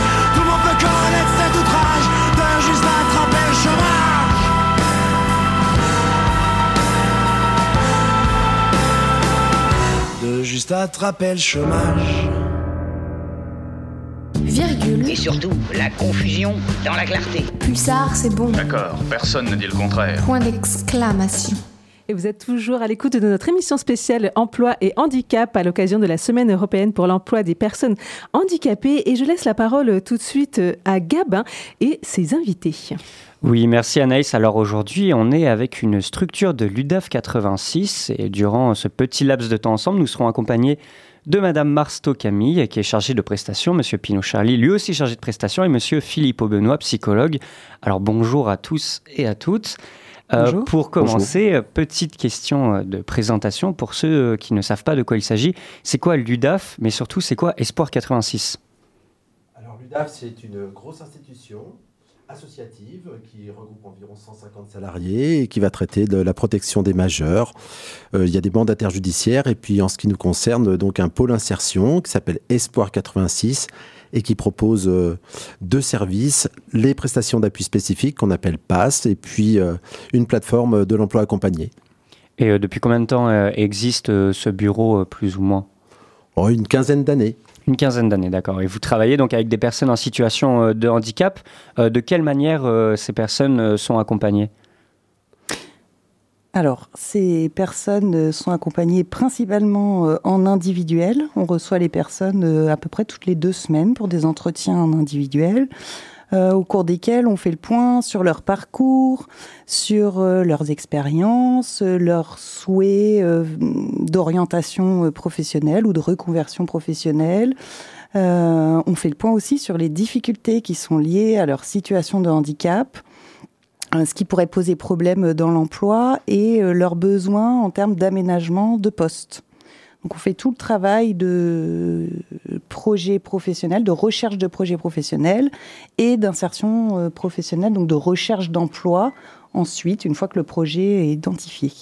Oui, vu que vous vous intéressez à un, à un, à un type d'handicap particulier ou à tous les types d'handicap alors, euh, au niveau de notre structure, on, on, accueille principalement trois types de, de handicap. Donc, on accueille des bénéficiaires avec des troubles mentaux, des troubles psychiques, mais aussi des troubles cognitifs. Très bien. Et, donc, euh, il y a un, processus euh, en six points qu'il y a sur une plaquette à vous euh, d'insertion professionnelle. Au cours de ces processus, quel type d'acteurs peuvent rentrer en jeu afin d'établir le meilleur parcours des différentes personnes? Alors, sur les deux premières étapes, donc là, c'est les prestations d'appui spécifiques. Vous avez pu voir les six points.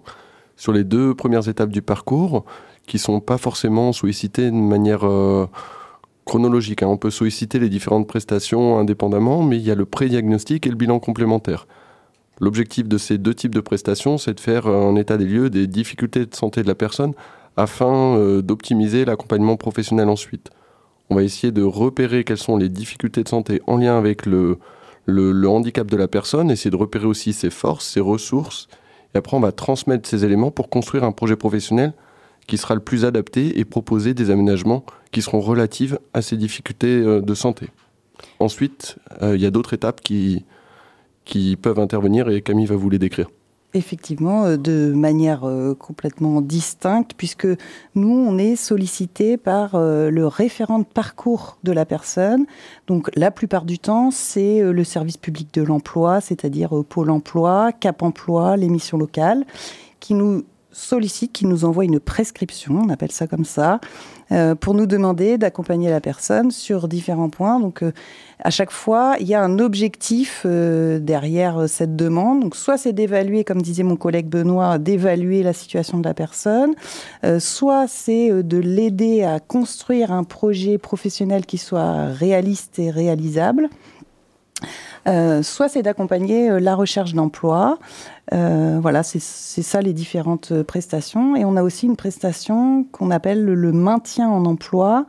Ça, on intervient quand la personne est déjà en emploi et qu'elle se retrouve en difficulté sur son poste de travail en raison de ses problématiques de santé, en fait. Et donc dans ces différentes euh, prestations, il y a aussi euh, des ateliers qui sont, euh, qui sont mis en place ou est-ce que vous jetez directement les personnes dans le grand bain?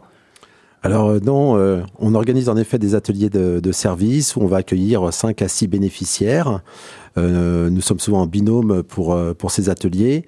Ces ateliers, ils ont plusieurs objectifs. Celui de, de pallier à l'isolement, puisqu'on accompagne des personnes qui, malheureusement, parfois ont des difficultés dans la vie sociale.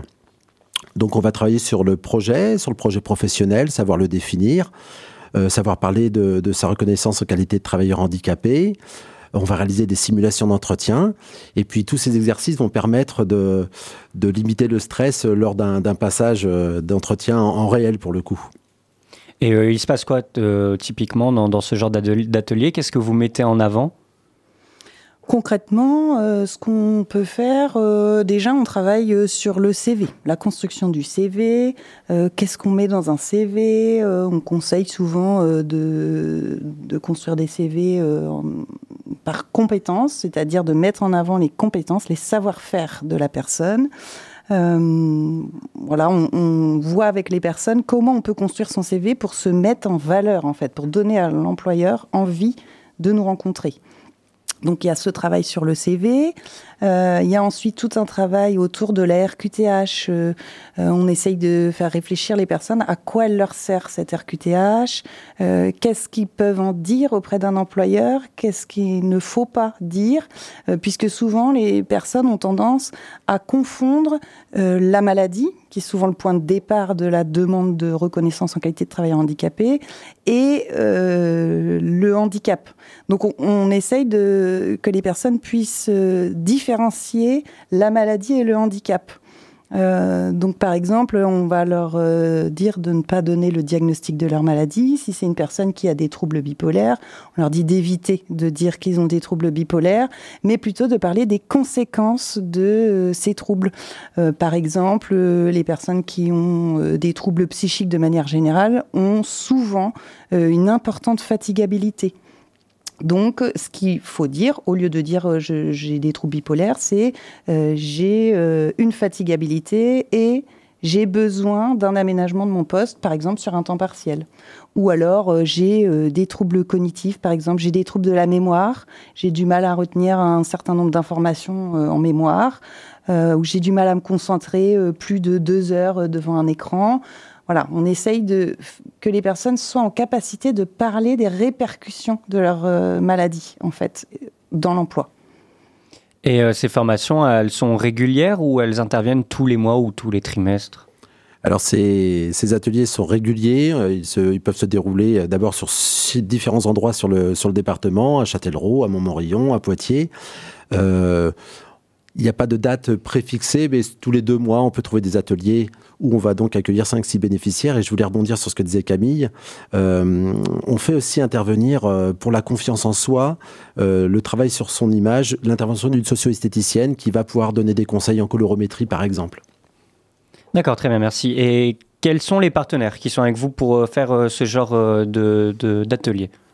Moi, je peux donner l'exemple d'un partenariat qui a été mis en place étant un psychologue euh, issu du monde de l'hôpital et travaillant maintenant dans l'insertion professionnelle, cet atelier qui est proposé au sein du service d'insertion professionnelle est maintenant proposé aux, personnes qui sont suivies sur un hôpital de jour euh, pour les personnes en situation de handicap psychique.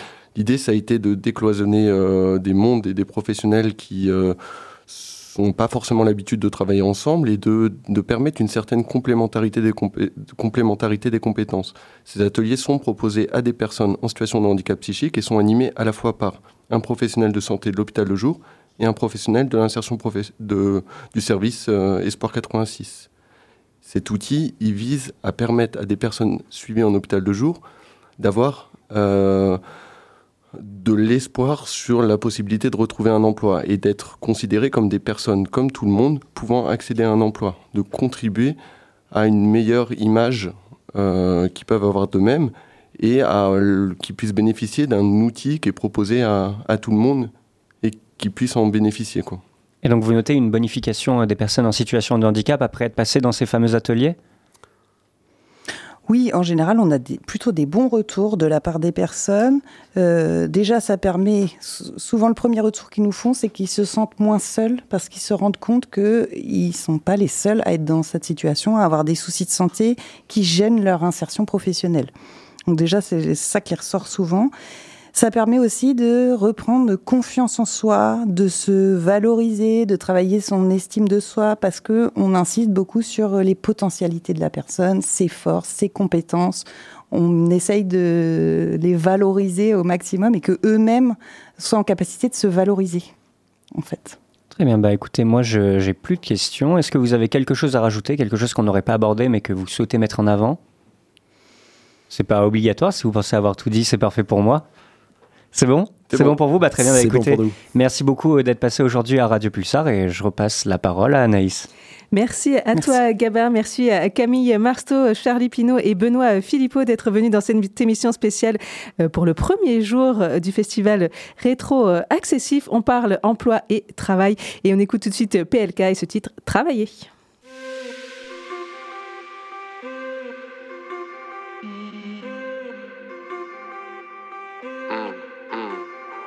Travailler, il faut travailler. Mon ami, dans la vie, faut travailler. Tu veux la petite, mon ami, faut travailler. Tu veux le rater, mon ami, faut travailler. Hey, tu veux bosser sur le terrain, fais belle et Schmidt. Ah mais c'est mieux qu'être au SMIC. Dans tous les cas, va falloir transpirer. Rien n'est donné, chaque euro est compté. Alors prépare-toi, mon poteau. La vie, c'est pas un film, non. Faut se lever très tôt. Le réveil, c'est les insignes. Ah, tu sais comment c'est. Je pense à l'épicerie. Ils vendent des chewing-gums qui ont l'âge à les pour faire des ronds, y a pas de secret. Y a que le charbon, y a que ça qui paie. Pour faire des ronds, y a pas de secret. Y a que le charbon, y a que ça qui paie. Travailler, il faut travailler. Mon ami, dans la vie, faut travailler. Tu veux la petite, mon ami, faut travailler. Tu veux le rater, mon ami, faut travailler. Hum, travailler, il faut travailler. Hum, travailler, il faut travailler. Hum, travailler, il faut travailler travailler, il faut travailler. Hey, sur le dossier de la petite que je travaillais, elle m'a dit c'est mort, tu seras pas mon cavalier. Oh merde, ça c'est fait, faut que je la bosse encore. Elle veut me faire craquer, elle veut me mettre en tort. Elle m'a dit mon pote c'est cuit, je serai pas ta chérie. Tu fais que de me courir après comme dans Tom et Jerry. Ouais, tout ça c'est pathétique, moi je suis pas une fanatique. Je m'en fous de ton buzz, de tes sous, de tes clips. Ah, pour serrer la go, y a pas de secret. Faut se faire tout beau, faut se faire tout frais. Ouais, pour serrer la go, y a pas de secret. Faut se faire tout beau, faut se faire tout frais. Travailler, il faut travailler. Mon ami, dans la vie, faut travailler. Tu veux la petite, mon ami, faut travailler. Tu veux le rater, mon ami, faut travailler. Hum, travailler, il faut travailler. Hum, travailler, il faut travailler. Hum, travailler, il faut travailler, hmm, travailler. Il faut travailler. Hey, en réalité, je crois qu'il faut bosser pour tout. Y a pas que pour le rater, la petite et les sous. Ouais, y a pas de recettes, mais y a beaucoup de déçus. Parce que quand faut faire l'effort, ils disent que ça les saoule. Ah, en réalité, je crois qu'il faut bosser pour tout. Y a pas que pour le rater, la petite et les sous. Ouais, y a pas de recettes, mais y a beaucoup de déçus. Parce que quand faut faire l'effort, ils disent que ça les saoule. Ah, mais travailler, il faut travailler. Mon ami, dans la vie, faut travailler. Tu veux la petite, mon ami, faut travailler. Tu veux le rater, mon ami, faut travailler. Hum, Travailler, il faut travailler. Hum, Travailler, il faut travailler. Hum, Travailler, il faut travailler. Travailler, il faut travailler.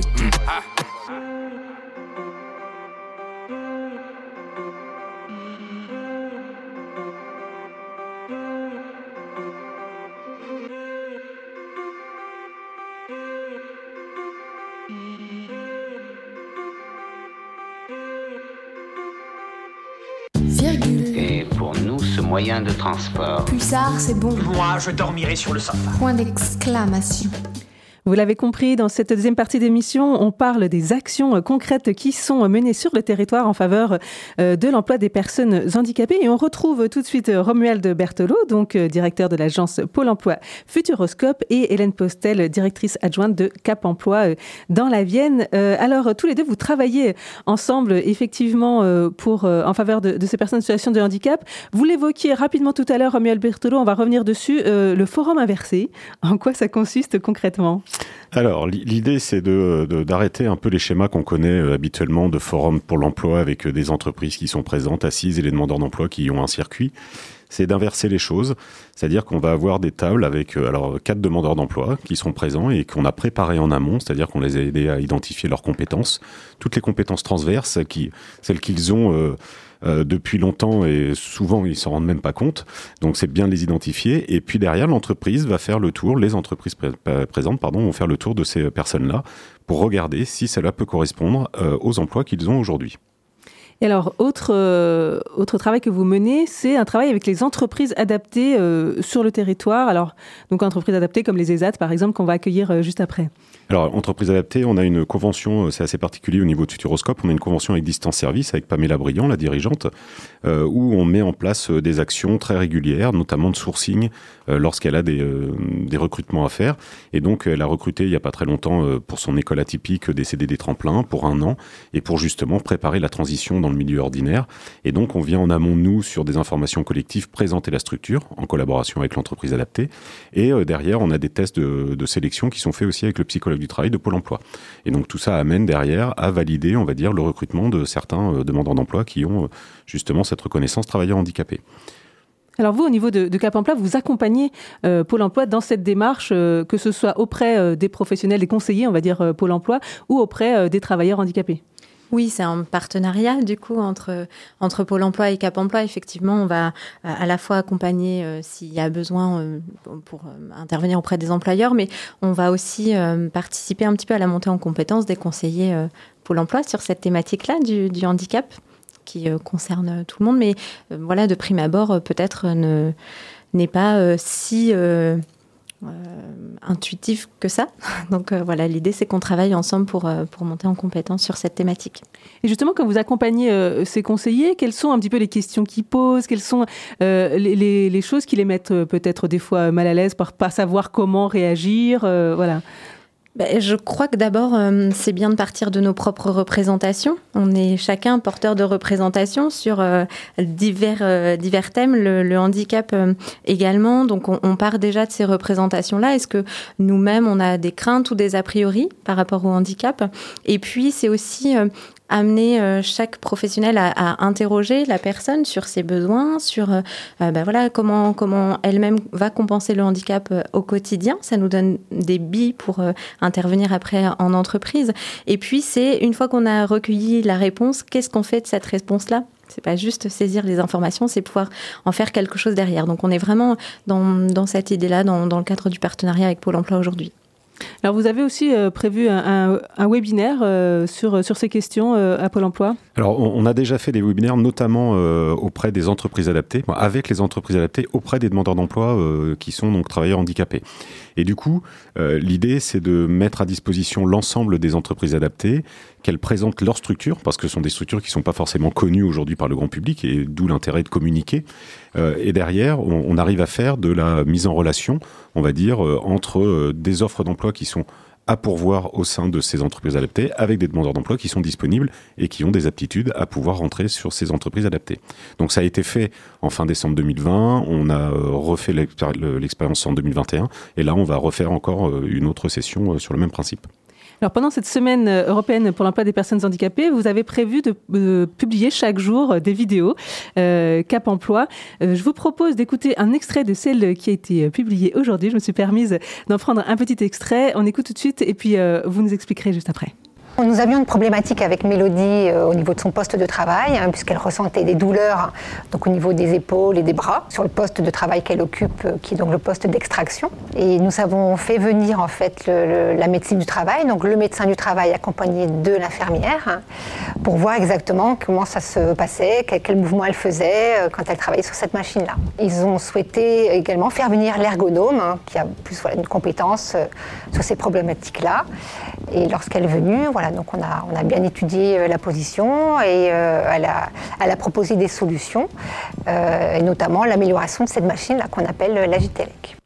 Donc vidéo qui vient de paraître euh, sur la page YouTube euh, donc de Cap Emploi 86. Euh, Alors expliquez-nous un petit peu quel est le travail qu'a apporté Cap Emploi dans, ce cas-là. C'était avec l'entreprise Yanesco. Oui, c'est ça. En fait, l'objectif de ces cinq vidéos-là, c'était de partir de la thématique de l'innovation au cœur de l'accompagnement et de présenter un petit peu notre offre de service et ce qu'on pouvait proposer aux personnes et, aux employeurs. Donc effectivement, là aujourd'hui, on est sur sur un aménagement de poste qui s'est fait au sein du laboratoire Yanesco. Euh, l'objectif, c'est aussi de montrer un petit peu la complémentarité avec les services de santé au travail sur les, sur les vidéos euh, qui concernent le maintien en emploi. Et puis, on a également d'autres vidéos sur euh, les contrats aidés, notamment demain, on va, on va pouvoir parler d'une personne sourde qui est animateur périscolaire dans une collectivité. mercredi, on parlera maintien en emploi également sur un aménagement de poste à la papeterie du Poitou, sur le, secteur de Beaumont. Et puis jeudi, on pourra euh, prendre euh, euh, l'exemple d'une personne pour qui la formation a été adaptée, aménagée. Et vendredi, enfin, on parlera de, l'emploi accompagné par rapport au dispositif du coup porté par l'UDAF. Alors comment ça se passe euh, concrètement? Donc euh, ils appellent la médecine du travail, ils se rendent compte qu'il y, a une difficulté. Euh, la jeune femme, donc Mélodie, est reconnue comme donc travailleuse handicapée. Et, et comment intervient Cap Emploi pour pour adapter son poste? Alors Cap Emploi peut être mobilisé de différentes manières. Soit effectivement on est sollicité par la médecine du travail par le biais de, de fiches navettes, qui voilà un signalement qui nous est envoyé. Soit l'employeur nous sollicite parce qu'il y a une problématique de santé. Soit la personne elle-même du coup ressent des difficultés sur son poste de travail. L'objectif, c'est d'intervenir d'abord pour maintenir le salarié sur son poste, euh, pour éviter un licenciement pour inaptitude. Si jamais le maintien sur le poste n'est pas possible, on peut envisager un reclassement au sein de l'entreprise. Et si enfin cette solution-là n'est pas envisageable non plus, on va accompagner la personne dans le cadre du CEP, le Conseil en évolution professionnelle, pour travailler avec elle un nouveau projet et éviter du coup une rupture de parcours.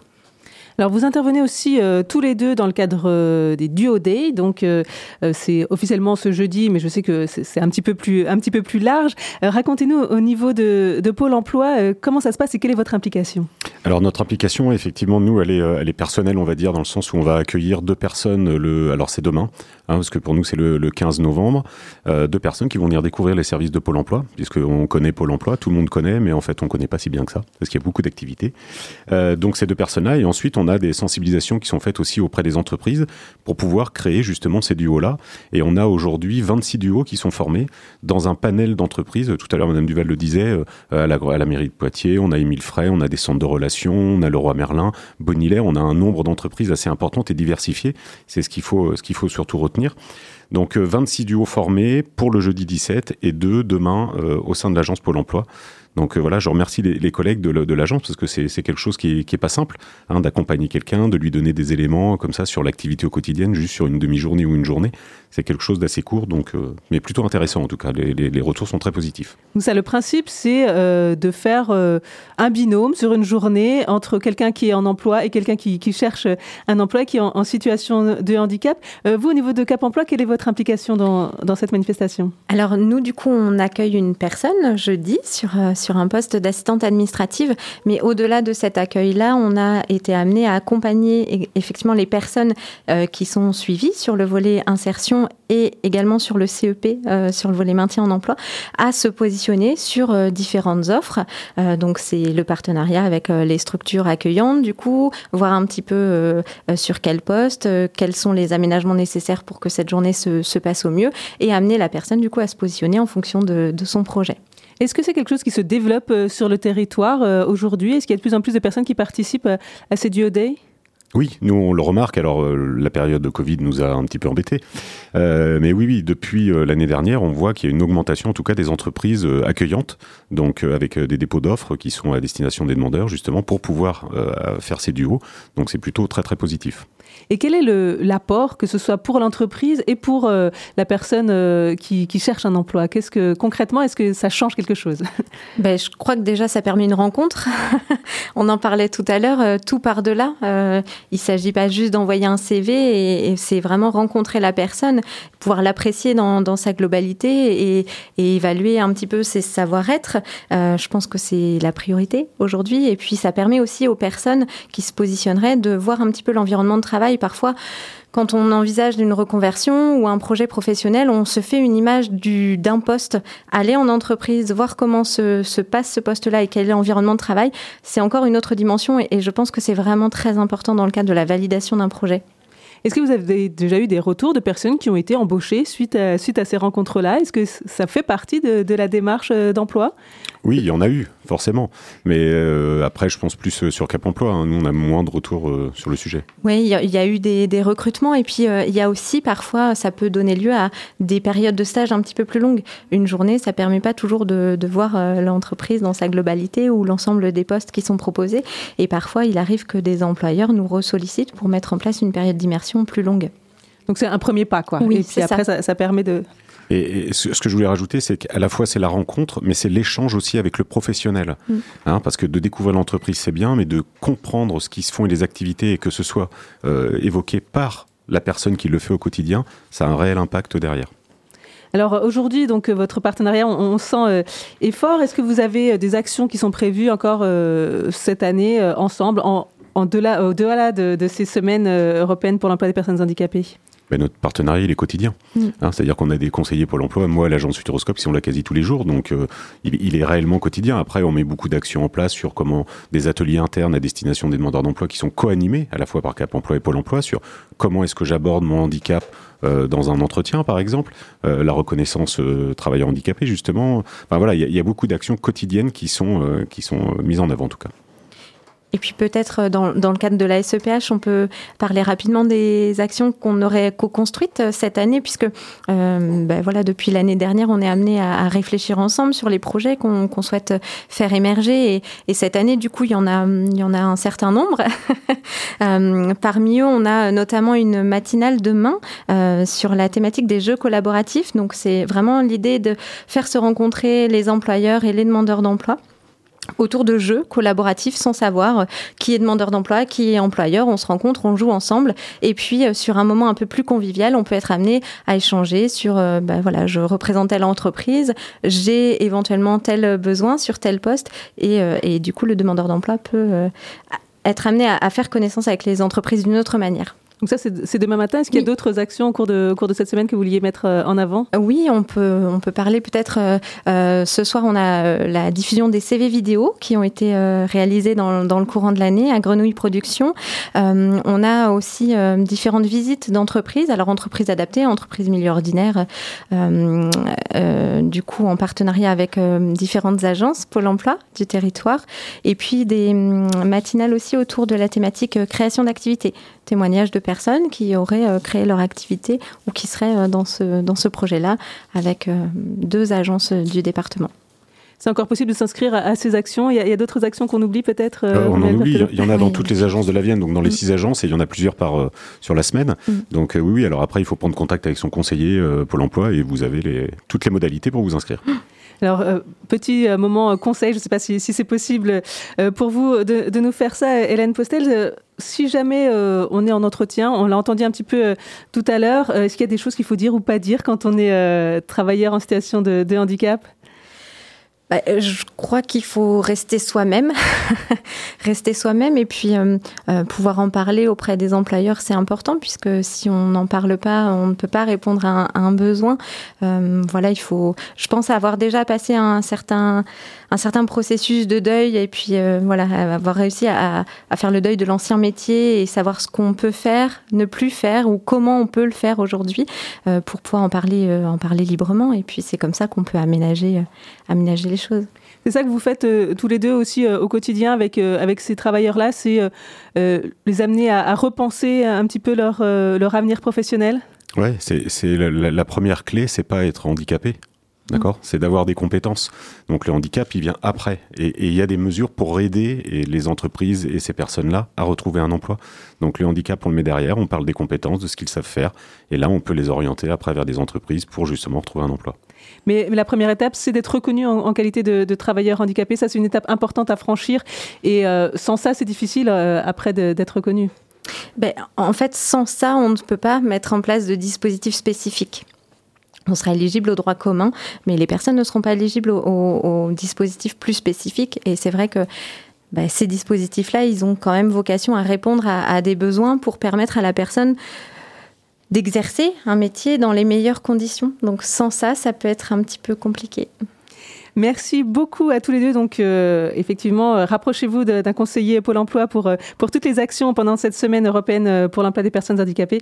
Donc, merci beaucoup, Romuald Bertolo et, Hélène Postel, d'être venus dans cette émission spéciale. Merci. à vous. On continue avec les actions qui sont mises en place sur les territoires et on retrouve donc Pauline Delair, qui est cadre à l'ESAT Essor du Centre hospitalier Laborie. Rebonjour. Rebonjour. Et puis Christophe Palot, qui est conseiller en insertion professionnelle. Bonjour. Bonjour. Merci à tous les deux. Alors, euh, la petite nouveauté euh, au sein de l'ESAT et SOR, c'est le recrutement de euh, vous, monsieur Christophe Palot. Alors, Pauline Delaire, je me, je me, tourne vers vous. Qu'est-ce qui a amené à ce recrutement d'un conseiller en insertion professionnelle? Alors ça, fait, euh, ça découle en fait d'un constat qui était que à les alors je pense que c'est pareil dans beaucoup d'autres ESAT, euh, on était effectivement plutôt euh, euh capable de former les gens en atelier, de pouvoir les faire monter en compétences. Et quand une, un travailleur a un projet de, milieu ordinaire, euh, de travail en milieu ordinaire, euh, on, s'est rendu compte en fait que euh, nos encadrants n'ont pas forcément cette, cette, compétence d'accompagner le travailleur vers le milieu ordinaire, puisque aujourd'hui, l'idée c'est de faire une passerelle entre les AT et le milieu ordinaire et donc vers un employeur. Et euh, il y a tout un vocabulaire aussi à maîtriser euh, euh, quand on fait une, recherche d'emploi. Il y a aussi un réseau à connaître. Il y a aussi des démarches et des, et des, des, des, démarches et des, des, aides qui peuvent être apportées à nos travailleurs. Tout ça, c'est aussi un métier à part entière. Et donc, autant les aides, effectivement, on était plutôt à l'aise pour accueillir les travailleurs, leur garantir un rythme de travail, offrir des bonnes conditions de travail. Autant pour euh, faire sortir les gens de l'ESAT, c'était beaucoup plus compliqué. C'est un métier à part entière. Donc, on s'est effectivement euh, tourné vers, euh, vers un conseiller en ascension professionnelle pour permettre justement à nos travailleurs d'aller vers l'emploi. Parce que c'était les encadrants professionnels qui faisaient un petit peu cette, cette, euh, cette fonction-là, en plus de leur travail au quotidien. Complètement. Donc peut-être pas tout à fait à l'aise. Euh. Mais oui, c'est un métier à part entière, donc il, faut, il faut pouvoir à un moment donné euh, prendre du temps pour faire un CV, net de motivation, se présenter un, un, employeur. Bah, typiquement, nos encadrants, ils, ils peuvent ne pas connaître, enfin, ils, ils, connaissent parce qu'ils ont eux-mêmes fait des, des recherches d'emploi, donc ils ont quelques notions, mais euh, voilà, bien se présenter, euh, parler de ses savoir, ses savoir-faire, savoir-être, tout ça, c'est des notions qui sont vraiment liées à un métier. Donc voilà, même si on a de la bonne volonté et, on a envie d'accompagner, il n'empêche que voilà, c'est aussi une compétence spécifique. Et est arrivé donc Christophe Palot qui est avec nous aujourd'hui. Alors vous, effectivement, vous venez de, vous venez de ce milieu-là, euh, de l'emploi, euh, de l'insertion, mais pas forcément du milieu adapté. Euh, pas forcément dans du milieu adapté ni du milieu protégé. Moi, je travaillais longtemps dans le privé. j'ai fait une reconversion professionnelle et donc, en tant que conseiller en relation professionnelle à l'ESAD de l'Essor, moi, je les accompagne vers le milieu ordinaire, soit sous forme de stage, d'emploi, de formation. Et en partant, ce qui avait été dit ce matin, surtout sur le projet, un projet personnalisé, adapté à la personne. Moi, je vais travailler en fonction du rythme du travailleur de l'ESAT et de sa demande, partir de sa demande, et après aller contacter les employeurs en fonction du projet du travailleur. Alors justement, qu'est-ce que vous apportez euh, de plus euh, à l'ESAT aujourd'hui? Connaissance du milieu, euh, expliquez-nous. Bah, connaissance des entreprises, parce que moi j'étais moi-même employeur. Et, après les codes, les codes, avoir les bons codes dans l'entreprise, comment se présenter un employeur, ce que disait Madame Delair sur les CV, lettres de motivation, préparation aux entretiens de recrutement également, et la mise en stage du temps dédié. Maintenant à l'ESAT, il y a quelqu'un qui fait que ça. Donc effectivement, bah, il y a beaucoup plus de stages qui sont mis en place quand c'était les encadrants, bah, effectivement, avec même toute leur bonne volonté, ils n'avaient pas forcément le temps d'être disponibles pour les travailleurs sous cet axe-là. Alors maintenant, quel est le temps que vous pouvez euh, leur accorder? Et justement, en quoi consiste euh, l'accompagnement? Alors le temps, moi je suis à 50% à l'ESAD de l'essor. L'accompagnement, ça va être des entretiens individuels, aller à la rencontre du travailleur, bien le connaître, euh, connaître ses compétences, ses points forts, aussi ses difficultés qui pourraient, les difficultés qu'il pourrait rencontrer, et après aller contacter les employeurs et voir effectivement trouver une adéquation. Quand on parlait ce matin d'une rencontre entre un, salarié ou un travailleur des AT et une entreprise, là on est vraiment du 1 pour 1. C'est vraiment des cas spécifiques à chaque fois. Et justement, quelles sont les spécificités que vous, que vous retrouvez euh, ben, de ces personnes qui travaillent euh, en ESAT? Ah, bah, chaque, euh, chaque travailleur va être différent. Donc, ils ont déjà l'habitude du travail, en tout cas. Voilà, ils sont déjà en emploi. Ils sont déjà en emploi, donc ils ne peuvent pas forcément être accompagnés de la même façon, euh, du fait qu'ils euh, travaillent pour la grande majorité à temps plein. Donc une inscription Pôle emploi, ils sont pas forcément, ils sont pas disponibles pour une recherche d'emploi. Donc là, il y a encore des choses qui, qui, il y a un plan de restructuration des ESAT qui va pouvoir faire que les travailleurs des ESAT pourront s'inscrire à Pôle emploi. Aujourd'hui, on est encore un peu dans un flou. Néanmoins, moi j'ai des contacts avec des agents de Pôle emploi, il y a eu des inscriptions et à chaque fois, ça se passe très très bien. Euh, et on, va effectivement faire du, cas par cas à chaque fois. Et sur, euh, on en parlait tout à l'heure, sur un CV, sur un entretien, est-ce qu'il y a des, choses euh, qu'il faut dire? On disait pas forcément parler de, sa maladie, parler plutôt eh ben, de, de, ce que ça entraîne au quotidien, comment il faut adapter le poste, et ces choses-là sur lesquelles vous les accompagnez? Oui, complètement, ou effectivement, un employeur bah, la maladie, euh, c'est la vie privée, donc on n'a pas à nommer un diagnostic ou quoi que ce soit. Par contre, bah, les difficultés qu'on pourrait rencontrer en emploi, on en rencontre tous, et bah, pouvoir les dire au début à l'employeur, si l'employeur il le sait, il va les prendre en compte. Et il va effectivement pouvoir adapter un poste. S'il ne le sait pas, ça va être plus compliqué pour lui, il va le découvrir plus tard. Et là, ça va être plus compliqué euh, sur le maintien, par contre. Pauline Delair, jusque-là, vous disiez effectivement qu'il y avait des freins. Est-ce que c'était euh, aussi euh, une méconnaissance euh, des, employeurs? Et est-ce que la présence de, ben, de Christophe Palot permet de les rassurer, de leur expliquer concrètement comment ça va fonctionner? Oui, que ça va fonctionner? Oui, complètement. En fait, et il, enfin, il, y a encore des représentations sur ce que les travailleurs des aides peuvent faire et, et leur capacité de travail, ça peut être encore un peu stigmatisé. Christophe, effectivement, c'est notre passerelle notre porte-parole de l'ESAT envers les employeurs.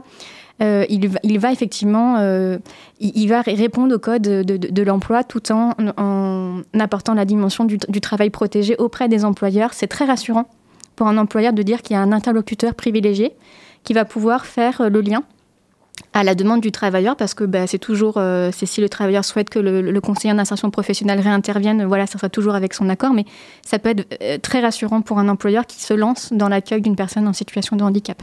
Est-ce que vous avez des exemples précis eh ben d'intégration réussie dans le milieu ordinaire euh, récente bah, Forcément, vous en avez chaque année, mais, mais là récemment eh ben, En fait, non, il n'y en a pas tant que ça. Il n'y en a pas tant que ça. Honnête, parce que c'est, comme disait Mme Delair, il y a le milieu protégé et le milieu ordinaire, il y a encore un grand écart quand même, donc, euh, qui a tendance à se, combler avec le temps, enfin moi ce que j'espère en tout cas. Mais après, on a eu un parcours euh, d'une personne, moi quand je suis arrivé, ça fait un an et demi maintenant, qui avait une demande d'intégrer une, une, entreprise vraiment spécifique Donc, moi, j'ai contacté l'entreprise, on a travaillé effectivement le CV, comment se présenter. On a été visiter l'entreprise, il a fait un stage et il a été embauché par la suite. Donc, une belle réussite. Une belle réussite. Sauf que bah, on sait aussi qu'on accompagne des personnes où des fois le parcours n'est pas linéaire. Donc cette personne-là, au bout de, je crois que c'est 6 ou 8 mois, je ne sais plus, euh, ne se sentait plus en capacité de tenir son poste. Alors que l'employeur disait, bah, nous, tout va bien, enfin, ça, on peut le garder. Bah, le choix a été fait. Et dans ce cas-là, il y a ce qu'on appelle le droit au retour. Il a réintégré les dates.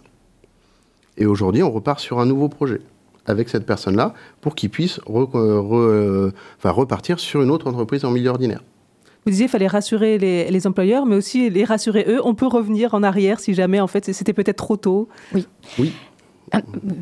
Ben, oui, justement, c'est de se dire, euh, des fois, on essaye des choses.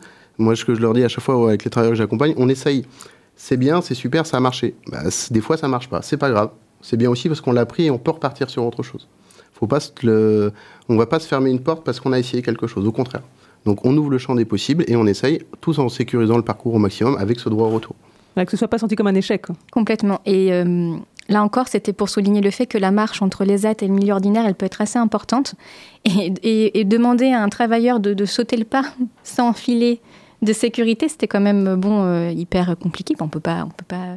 Voilà, il fallait proposer des garanties et le, le, le retour euh, à l'ESAT fait partie des, des choses qui, que l'on que l'on propose automatiquement. Et bien en amont, on en parle aussi quand il y a, il y a ce projet de sortie de dire n'oubliez pas, si vous le souhaitez, vous avez votre place à l'ESAT. Merci beaucoup Pauline Delair, donc cadre de cette ESAT Essor lié au centre hospitalier Laborie et puis Christophe Fallot, donc conseiller en insertion professionnelle. Merci beaucoup à tous les deux. Merci, Merci à, vous. vous. La chanteuse Oshi est atteinte par la maladie de Ménière qui lui fait perdre l'audition. Elle en parle dans une chanson intitulée Fais-moi signe. En février dernier, elle était au Victoire de la musique. Et donc, elle a livré une interprétation émouvante de cette chanson qui commence par la diffusion d'un message téléphonique, celui de son ORL, qui se termine par des mots cruels pour une musicienne. Vous avez déjà perdu 50% d'audition sur vos deux oreilles. J'ai peur que vous ne puissiez pas faire ce métier, ce métier toute votre vie. On parle donc de l'insertion des personnes en situation de handicap et notamment donc la question de l'audition juste après ça. Bonjour mademoiselle, c'est votre ORL. Euh, je viens de recevoir vos résultats et j'ai pas de très bonnes nouvelles. Vous avez déjà perdu 50% d'audition euh, sur les deux oreilles. J'ai peur que vous puissiez pas faire ce métier toute votre vie. Appelez-moi.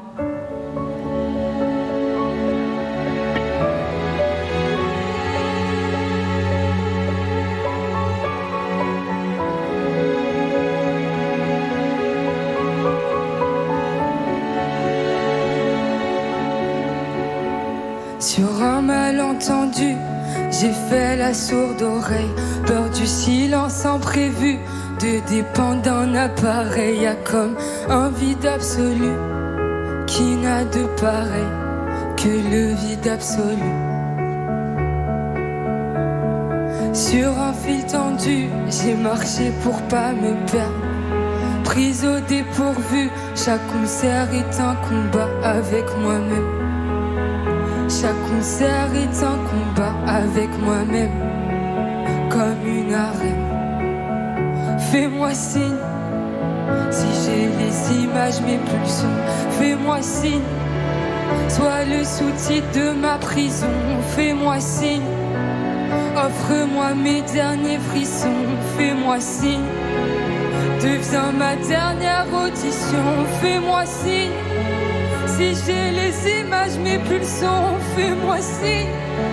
Sois le sous-titre de ma prison, fais-moi signe. Offre-moi mes derniers frissons, fais-moi signe. Deviens ma dernière chanson, fais-moi signe.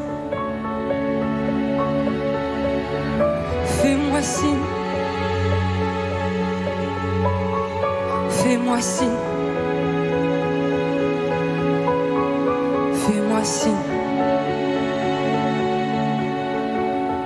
Je vous jure, je suis tout oui. Non, même je vous assure que chacun de vos cris, à chaque fois je les capture. Jamais je n'oublie, par peur qu'ils deviennent des murmures. Des murmures. Face à vous, je tremble, accroché au micro. Je sens mon corps se fendre et je retire mes mots. Mes vertiges m'étranglent, peur de tomber de haut. Faites que je finisse ce morceau. Fais-moi signe, Si j'ai les images, mes pulsions, fais-moi signe. Sois le sous-titre de ma prison, fais-moi signe. Offre-moi mes derniers frissons, fais-moi signe. Deviens ma dernière audition, fais-moi signe. Si j'ai les images, mes pulsions, fais-moi signe. Sois le sous-titre de ma prison, fais-moi signe. Offre-moi mes derniers frissons, fais-moi signe.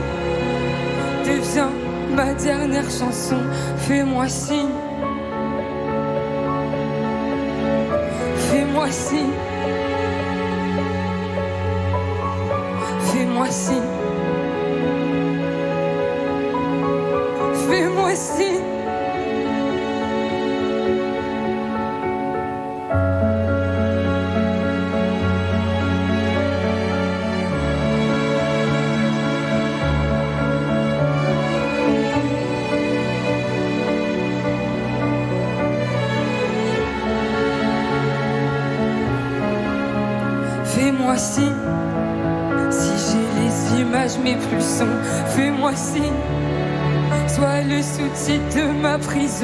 Fais-moi signe.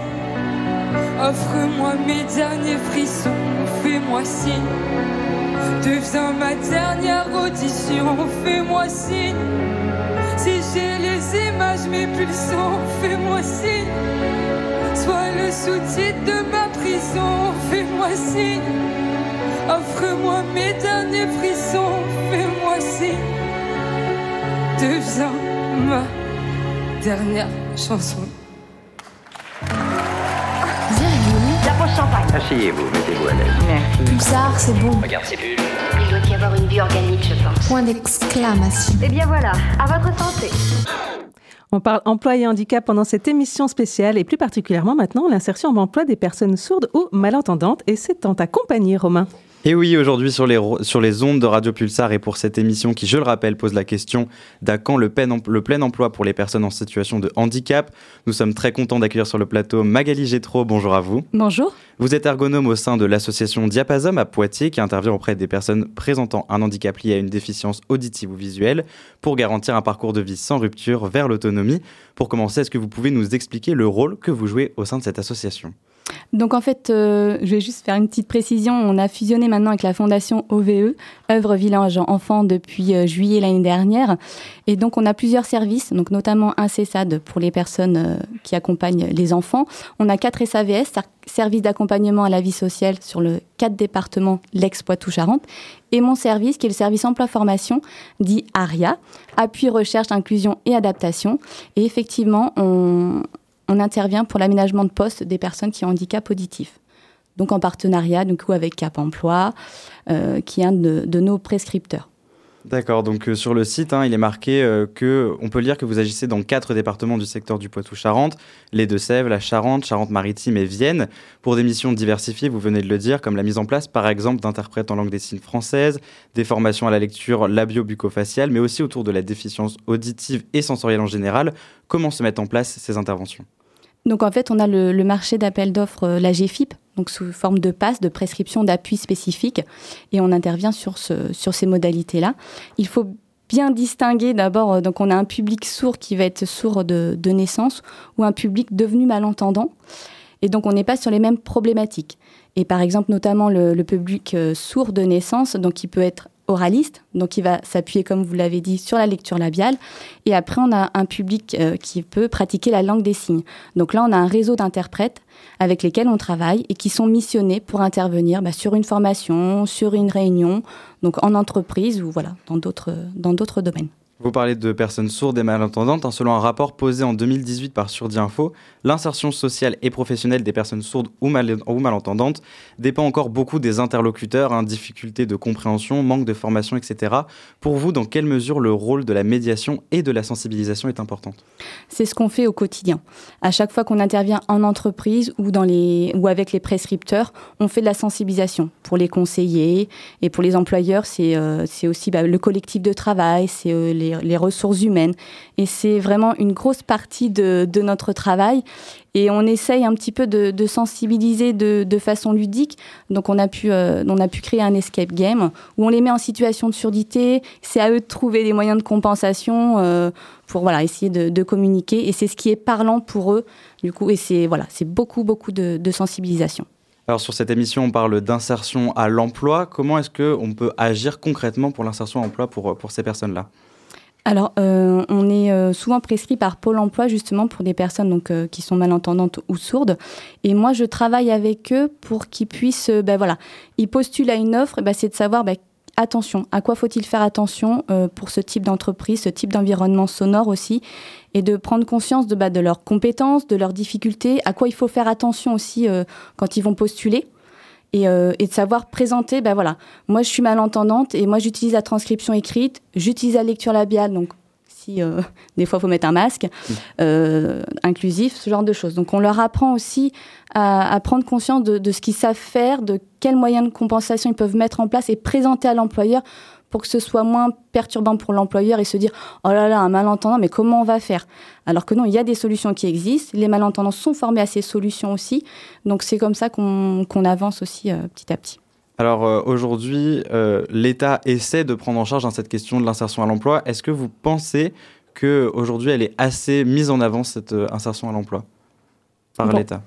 Pour moi je pense qu'il y a encore il y a encore du, du, travail à faire et et euh, il ne faut pas relâcher euh, la pression et tout notre travail est toujours communiquer. Je pense qu'il y a une grosse part, en fait, euh, d'un malentendant, c'est aussi ça. C'est ben, comment communiquer sur, sur ce que c'est et mettre en lumière ben, que ce public, il est là et qu'on peut travailler ensemble voilà, en, apprenant à bien le connaître. Bien sûr, durant toute l'émission, on parle hein, de la CEEPH. Je le rappelle, c'est la Semaine européenne pour l'emploi des personnes handicapées.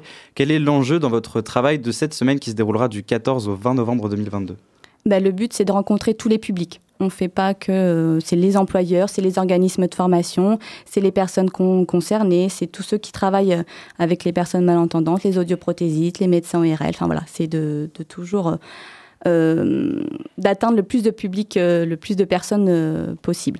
Donc c'est pour ça que nous, du coup, on a notre journée de demain qui est consacrée, où on a fait des petits ateliers, où, où on a envoyé l'invitation au maximum de personnes pour justement bah, parler de bah, la surdité si on en parlait. Donc euh, voilà. Euh, comment est-ce que les personnes chez eux, concrètement, hein, ceux qui nous écoutent ici, peuvent participer aux missions euh, proposées par Diapason? On peut, par exemple, avoir de la pérédance aussi. C'est-à-dire, bah, voilà, il y en a qui utilisent de telles techniques et ils peuvent apporter aussi leur, leur expertise aussi par rapport à, ça. Et d'avoir des, des, groupes de parole, justement, par rapport à cette malentendance parce qu'il n'y a pas que la malentendance à perte auditive, il y a aussi bah, les acouphènes, il y a plein d'autres choses liées à la surdité qui au quotidien peuvent être euh, pesantes. Très bien. Alors pour finir, une dernière question. Nous pouvons lire hein, sur votre site internet que la région Poitou-Charentes compte pas moins de 25 000 personnes de 20 à 59 ans qui sont concernées par des déficiences visuelles. Comment est-ce que vous jaugez les besoins liés à votre secteur d'aide? Euh, La déficience visuelle, vous dites? Oui. Euh, Redites-moi là. Donc euh, cette déficience visuelle, la question c'était de savoir comment est-ce que vous jaugez les besoins qui sont liés à votre secteur. Eh bah, du coup, on, voilà, on fait une évaluation un peu de, en rencontrant les personnes, de savoir ce qui est, euh, ce qu'on peut, ce qu'on peut faire pour elles à notre niveau aussi. Euh. c'est vrai qu'on on accompagne les personnes qui ont aussi une sirdie cécité. D'accord. Donc du coup, voilà, on est aussi présente sur ce secteur-là pour les personnes déficientes visuelles. Merci beaucoup. Alors en ce qui concerne l'association de Diapason, vous pouvez la retrouver à Poitiers au 22 rue Gay-Lussac ou bien les contacter par téléphone au 05 49 62 81 30 ou bien directement sur leur site internet diapason.org. Merci beaucoup à vous Magali Gétro d'avoir répondu à toutes mes questions. Avec plaisir. Merci Romain. Oui, merci euh, à tous les deux. Euh, un aspect important dans la recherche d'emploi, c'est les questions de mobilité. Et pour en parler, on accueille tout de suite euh, Alain Rivager, qui est président du GIHP. Bonjour. Oui, bonjour. Mais, merci Je vais rebondir sur la précédente intervention, puisque en matière de surdité ou de surdicité, le GIP, dans son équipe, a une personne surdicide, je ne sais pas comment on dit, et une personne sourde à la conduite de véhicules.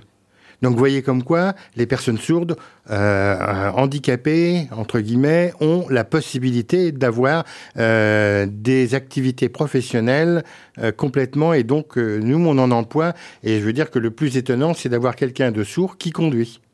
Ça, pourrait, ça pourrait poser des, observations, mais c'est quelqu'un qui est très apprécié et qui est très professionnel. Mm. Voilà, je conforte ce que vous avez dit. Merci beaucoup, effectivement. Euh, alors justement, la mobilité, euh, à quel point vous vous rendez compte, vous, euh, au quotidien, que c'est indispensable pour les personnes en situation de handicap qui voudraient aller vers l'emploi? Alors, la mobilité, à mon avis, c'est un des compléments essentiels. Si vous avez un travail et que vous ne pouvez pas vous y rendre, je ne vois pas comment on peut le faire. Et c'est un vrai problème, c'est-à-dire que ça doit se négocier éventuellement avec les employeurs, mais ça suppose des moyens financiers aussi derrière. Et je peux dire qu'au niveau de la fonction publique, le FIP-HFP continue à accompagner le financement euh, du transport des personnes en situation de handicap quand elles travaillent, quand c'est pas possible pour qu'elles utilisent les transports euh, publics. Mais on est du côté du privé avec les financements de la GFIP qui sont très limités de durée euh, courte. Ça veut dire que quelqu'un qui n'est pas dans des horaires classiques, qui ne peut pas utiliser les transports publics, aujourd'hui n'a pas de solution durable euh, de transport. Parce que le transport, c'est tous les jours, deux fois par jour. Donc, c'est pas euh, une petite euh, dépense. Et les transports publics ne répondent pas à l'ensemble des, des, besoins de déplacement. Alors, c'est ce qu'on négocie avec les employeurs aussi pour qu'eux aussi, dans une zone industrielle, s'ils ont des personnes en situation de handicap, est-ce qu'on peut organiser quelque chose qui va permettre de transporter des gens dans des horaires décalés qui seraient euh, dans, ces situations-là et qui ont besoin d'un transport. C'est pas aussi simple que ça. Alors vous dites que certaines personnes ont des difficultés à prendre les transports en commun, alors qu'on sait qu'il y a des efforts quand même pour, pour adapter les transports en commun. Quelles sont du coup les difficultés qu'ils rencontrent? Alors si vous êtes sur des périodes de forte affluence de déplacement, euh, alors, je vais prendre le cas le plus compliqué. Vous avez une personne en fauteuil. Tous les bus, désormais, doivent être équipés d'une plateforme. Euh, essayez euh, à 8 heures euh, de faire monter quelqu'un avec un fauteuil dans un bus qui est déjà bondé. Alors je dis pas aux heures creuses, mais aux heures creuses, c'est pas là qu'on va avoir besoin du transport pour l'emploi. Donc vous voyez qu'il va falloir se reposer la question. Et l'avantage qu'on a quand même sur l'agglo de Poitiers, c'est qu'on est en train de réfléchir on a une, euh, système, on a mis une étude en place où l'objectif c'est pas de partir des moyens dont on dispose, mais des besoins des personnes. C'est-à-dire dès qu'on aura analysé l'ensemble des besoins des personnes, on pourra se poser la question des moyens. Car la tendance un peu partout en France, c'est de dire voilà, j'ai tant de bus, je mets des places disponibles, ça devrait marcher. Non, quel est le besoin des personnes et une personne euh, en situation de, sourde a un type de besoin, une personne euh, déficiente visuelle a un autre type de besoin et une personne euh, psychique a d'autres besoins. Donc il y a il faut se poser ces questions-là. C'est pas les mêmes moyens aux mêmes heures. Et vous avez aussi des, des, horaires de travail qui des fois sont décalés, euh, où vous n'avez pas forcément de transport public disponible. Donc justement, vous êtes en, train de, faire une étude. Est-ce qu'il y a déjà un petit peu des, premiers retours, euh, des, besoins qui ne sont pas assumés On en est au début. on en est au début. Ça commence juste. Le comité de pilotage va avoir lieu euh, la semaine prochaine, euh, sachant que ça fait quatre ans qu'on était en train de la monter. Parce que le plus long, c'est pas de faire l'étude souvent, c'est d'arriver à faire en sorte qu'elle ait lieu. Alors, quelles sont les solutions que vous mettez en place, vous, enfin, que vous proposez effectivement pour les employeurs et pour les employés au quotidien? Alors, nous, on gère un système de transport depuis des années. Alors, historiquement, c'est ce que j'expliquais tout à l'heure dans la, dans la salle en attendant avec euh, Magali, c'est que le GIP est né euh, de l'université de Nancy. C'est-à-dire que c'était une problématique d'étudiants qui avaient fait le choix, enfin, qui voulaient continuer leurs études. Et quand ils ont commencé à voir comment, en 1964, ils pouvaient accéder à l'université, c'était quand même la galère les bâtiments sont pas accessibles, le transport n'existe pas, les logements n'existent pas. Donc c'est comme ça qu'est né le GIP, et qui c'est euh, surtout axé sur deux axes. Le logement, le premier foyer d'étudiants a été créé à Nancy, et le transport, où les systèmes de, transport TPMR, petit à petit, se sont développés, et où on a accompagné euh, jusqu'aux années 80 l'essentiel des collectivités en France pour mettre du transport de substitution pour les personnes en situation de handicap. Donc on a, nous, euh, des véhicules qu'on aménage, euh, on transporte des gens, euh, voilà. Et pour les employeurs, on était sur l'emploi, c'est de négocier avec les employeurs des solutions d'accompagnement de transport. C'est-à-dire que il n'y a pas que les financements éventuellement publics via la GFIP, mais il y a aussi la volonté des employeurs d'assurer euh, quelque chose en prenant en compte les problématiques de l'ensemble du personnel. Et comme je dis souvent aux employeurs sur une zone industrielle, vous savez, si on transporte une personne en situation de handicap, vous avez sûrement aussi deux, trois valides qui auraient besoin d'être transportés. Donc optimisons les moyens, on va faire de l'écologie aussi, hein. on va faire des économies d'énergie, optimisons et vous pouvez peut-être tous ensemble sur le territoire gérer un, transport de substitution privé. C'est pas aussi simple que ça, c'est facile à dire, mais je peux vous dire que c'est difficile à convaincre. Ça, il n'y a pas forcément besoin d'une solution euh, adaptée pour la personne en particulier, parce qu'en réalité, si elle a des besoins, c'est que d'autres ont des besoins aussi. Exactement. Alors euh, aujourd'hui, euh, euh, bah, quelles sont les étapes encore à franchir pour convaincre les employeurs de mettre en place ce type de transport bah, pour leur entreprise? Bien, disons que c'est une question aussi que l'ensemble des opérateurs, aussi bien pour l'emploi que Cap Emploi, que vous qui intervenez, c'est d'expliquer qu'on peut accompagner les employeurs pour mettre en place un système de mobilité qui va être lié à leur établissement ou lié à l'ensemble des établissements qui sont dans la même zone de travail. Ça, on a du mal à le faire, on l'anticipe pas. Euh, je pense que, par exemple, on n'est pas assez sollicité dès que quelqu'un trouve un emploi. S'il y a un problème de mobilité, euh, on va pas être contacté pour accompagner l'employeur dans sa réflexion. Donc il faut qu'on arrive tous ensemble à comprendre que euh, c'est l'ensemble des éléments qui vont nous permettre de construire une réponse. La mobilité n'est autant une partie, mais une partie importante. Et puis il y a la question de financement aussi, comme toujours. Question de financement. Euh, comme je dis toujours, vous savez, c'est pas le kilomètre parcouru qui coûte, c'est le chauffeur accompagnateur qui coûte. Donc quand vous avez un chauffeur qui fait une heure, bah, ça coûte une heure de travail.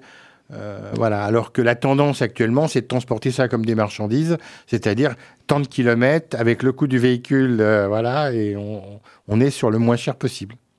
Un grand merci donc Alain Rivager, euh, président du, GIP, d'être venu dans cette émission spéciale emploi et handicap. Et puis on, accueille celle sans qui cette émission ne serait pas possible, celle qui est en charge de la mission handicap pour Poitiers et Grand Poitiers, c'est Isabelle Baird. Bonjour. Bonjour. C'est vous qui êtes en contact effectivement avec les, tous les acteurs du territoire, toutes les associations qui sont venues euh, aussi euh, dans cette euh, émission et qui organisaient donc les rétros accessifs. Alors on l'a dit un petit peu en début d'émission, hein, les rétros accessifs c'est un petit peu le, retour sur les accessifs qui a lieu tous les deux ans. Et puis ça permet aussi d'élargir un peu les thématiques. Donc là par exemple emploi. Exactement. Euh, on en profite, euh, bah, je, vous l'avez dit tout au long de l'émission, la semaine européenne de l'emploi pour l'emploi des personnes handicapées. Et je remercie d'ailleurs toutes les structures qui sont intervenues euh, pour cette émission. Et du coup, c'est vrai qu'on en profite sur cette semaine-là pour faire ce qu'on appelle une rétro-accessif. Donc c'est un, mini accessif en, en, reprenant un petit peu ce qui a peut-être fonctionné sur l'année précédente et parfois élargir ou euh, tenter d'autres expériences. Alors avec une émission voilà qui revient euh, avec Pulsar euh, tous les ans, même aussi sur les accessibles, mais pas sur les mêmes thématiques. Et là, c'est vrai qu'on est plutôt autour de la thématique de l'emploi. L'idée, c'est de faire connaître aux gens ben, ce qui existe sur le territoire, hein, tout simplement. Alors ça commence donc dès ce soir par vernissage de l'exposition, donc effectivement retour sur les accessifs. Qu'est-ce qu'on va pouvoir y voir lors de cette exposition? Alors plein de choses. donc ça a lieu à, à, Biard, à la mairie de Biard. Donc euh, au premier étage, il y a un ascenseur, vous inquiétez pas, c'est accessible. Il y, a, aussi des interprètes en langue des signes. Je le précise pour nos auditeurs. Euh, donc euh, alors on est plutôt autour de la santé mentale. On a parlé de handicap psychique tout à l'heure hein, avec certains de, de, de, vos intervenants, parce que tout simplement l'année dernière sur les accessifs, comme l'a dit Alexandra Duval en début d'émission, on était sur plusieurs saisons et on a mis une partie des accessifs sur les semaines d'information sur la santé mentale. Et beaucoup de partenaires se sont inscrits sur des, expositions. Donc euh, l'idée, c'était de, les remettre un petit peu à l'honneur, euh, notamment une exposition du SAMSA euh, qui est photographiée par, par une personne donc, qui avait des soucis de, santé mentale. Hein. et du coup, de magnifiques photos en, noir et blanc. on a aussi quelques tableaux, voilà, des photos prises pendant les accessifs 2021. Euh, on a euh, aussi euh, du tricot urbain qui est fait par un GEM, le bonheur du GEM, qui, est, qui est partenaire depuis de longues années. On avait mis quelques éléments de tricot urbain au musée Sainte-Croix, donc dans la cour extérieure. Donc l'idée, alors c'est pas de remettre les mêmes choses, mais voilà, de, de faire un, un melting pot de ça. Et aussi une exposition qui avait lieu à Billard déjà avec multi-partenaires, notamment des écoles, euh, l'IEM de Biard, euh, autour de, du Petit Prince.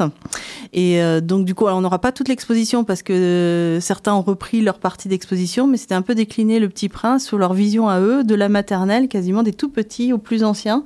Et c'était très très chouette. Donc vraiment, ce soir, je vous invite à venir et et il y aura un spectacle ensuite au foyer Guillaume d'Aquitaine par un monsieur qui est malvoyant avec son chien. Donc je vous invite à venir nombreux. Ça, c'est Bienvenue Miro. C'est ça. Bien vu, Miro. Donc ça, c'est prévu à 19h30. Euh, alors, il y a d'autres temps de spectacle. Euh, je sais pas, on va peut-être pas tous les citer, mais est-ce, qu'il est-ce que vous pouvez nous, nous, en parler un petit peu? Parce que c'est aussi un moment euh, festif. Hein. Oui. Alors là, on est à la, Pulsar, on est à la maison des étudiants. Donc demain, notamment entre midi et deux, euh, plusieurs temps d'animation de sketch. alors autour de l'emploi, hein, de l'insertion professionnelle et du handicap, mais pas que. On a aussi un sketch autour de l'homophobie parce qu'on est aussi sur l'égalité des droits. Donc voilà, on n'est pas fermé juste sur le handicap. On est tous concernés par ces questions-là aussi. Euh, donc ça, c'est demain entre midi et deux. Vous venez quand vous voulez. Voilà, la porte est ouverte. Euh, jeudi, notamment, on a euh, à la Gibauderie, la maison de quartier de la Gibauderie, qui est partenaire depuis de longues années et en lien aussi avec la semaine sur l'enfance. Euh, donc un spectacle autour des 10. Donc c'est une compagnie qui vient de Tours, hein, donc euh, Pipo. Et euh, ça sera suivi d'une table ronde avec la metteuse en scène d'ailleurs, et puis deux associations locales qui bah, qui œuvrent pour ces difficultés-là, en fait. Hein. De, la, petite enfance aussi à la, jeunesse et au monde adulte. On parlait d'écologie avec les transports. Il y aura une balade sensorielle, ça c'est intéressant. Ah oui, ça c'est ça c'est quelque chose que j'aime beaucoup, hein, que j'ai mis en place avec un partenaire qui s'appelle Armeliska. Euh, donc l'idée c'est de découvrir le monde un petit peu autrement, mais à l'aveugle en fait, donc avec nos autres sens. Et euh, j'invite vraiment les gens. Alors il reste peu de place, il reste que trois places hein, concrètement. C'est des petits ateliers. Donc là c'est découvrir la nature autrement, donc au parc de Blossac. Euh, donc c'est à 14h30, voilà. Mais il faut s'inscrire auprès de moi. Donc euh, tout est tout est noté sur le site internet potier.fr. On connaît euh, les cafés linguistiques d'Europe Direct, mais là, la spécificité, c'est que ce sera en langue des signes. Et oui, on s'est dit, on va en profiter. Donc, on avait un faux jeune tout à l'heure qui était présent dans vos studios. Donc là, l'idée, c'était euh, bah, de se dire, bah, qu'est-ce qu'on, comment on peut innover en, mettant des langues, mais comme la langue des signes française est une langue à part entière, eh ben on s'est dit, bah, pourquoi pas. Donc, c'est en partenariat aussi avec l'APSA et puis le Toit du Monde, qui ont l'habitude de faire ce genre de, rencontres. Et du coup, bah, je vous invite, euh, jeunes et moins jeunes, à aller voir. Merci euh, beaucoup Isabelle Berg. Il y a aussi le duo D, enfin des, tas de, des tas de, de, rendez-vous qui sont prévus tout au long de la semaine. Euh, tout est en ligne sur le site internet de la ville, de toute façon, enfin de Grand Poitiers. Et Grand Poitiers. Les deux. merci beaucoup Isabelle Berg. Merci beaucoup à, Poitiers et Grand Poitiers, effectivement, pour votre soutien et, euh, et la réalisation de cette émission. Merci à vous, auditeurs et auditrices. Vous savez que le podcast sera sur notre site internet très vite. On se quitte avec une petite touche d'humour. Hein. C'est Henri Salvador sur un texte de Boris Vian. Boris Vian, je peux pas travailler. Bon après-midi. Aïe, aïe, aïe, aïe, quelle bonne femme, quelle bonne femme, je t'ai épousée là. Enfin, attention, la voilà qui arrive, la voilà qui arrive. Hop là. Tu m'engueules sans arrêter parce qu'on n'a pas d'argent et qu'on ne peut rien acheter pour nous parents. Mais je peux pas travailler debout parce que ça me fait mal aux genoux. Je peux pas travailler assis, ça me fait mal au coccyx. Ah, je suis très mal foutu, mon vieux. Aïe, aïe, aïe, aïe, aïe, aïe. Oh, ça va pas du tout. Aujourd'hui, le directeur des galeries La Fleur m'a offert une situation de garçon d'ascenseur. Mais je peux pas descendre et monter, j'ai le foie qui va se décocher. Je peux pas travailler en boîte, j'ai les poumons comme de l'ouate. Ouf, j'étouffe mon vieux, aïe aïe. La voisine m'a proposé de laver ses carreaux et elle m'a apporté un énorme escabeau. Mais je peux pas travailler en l'air, j'ai le vertige, je peux me foutre par terre. Je pourrais travailler couché, mais personne veut m'embaucher. Ils ont bien raison, mon. Je suis trop mal foutu, enfin, je continue. Onésime qui tient l'orchestre au dancing du carrefour m'a demandé d'entrer chez lui pour jouer du tambour. Mais je peux pas travailler dans le bruit, ça me donne des tas de maladies. Je peux pas travailler des bras, j'ai l'épaule qui ne tourne pas. Aïe aïe aïe aïe. Je pourrais même pas faire une marionnette alors tu penses jouer du tambour. enfin, je continue. Monsieur Jean, le commerçant qui a des plantations, me dit Jules, viens donc chez nous, faut cueillir le coton. Mais je veux pas travailler penché, ma colonne veut pas se plier. Je peux pas travailler courbé, j'ai les doigts de pied recourbés. À propos, on peut pas dire que tu as trouvé chaussures à ton pied, toi. enfin, je continue. Hmm. La Julie, ma belle copine qui bosse à l'extérieur me suggère de m'occuper de son petit intérieur. Chouette, je vais pouvoir travailler couché. J'ai fini par me faire embaucher, mais je vois pas pourquoi t'es fâché. Tes parents pourront bouffer. Alors toi, alors qu'est-ce que c'est que cette bonne femme là, mon vieux? Ah, une vraie calamité. Enfin, j'étais là bien tranquille, célibataire. Virgule. Vous savez, ces petites étoiles toutes différentes les unes des autres et si joliment ouvragées. Pulsar, c'est bon. Les oreilles entendent à nouveau. Point d'exclamation.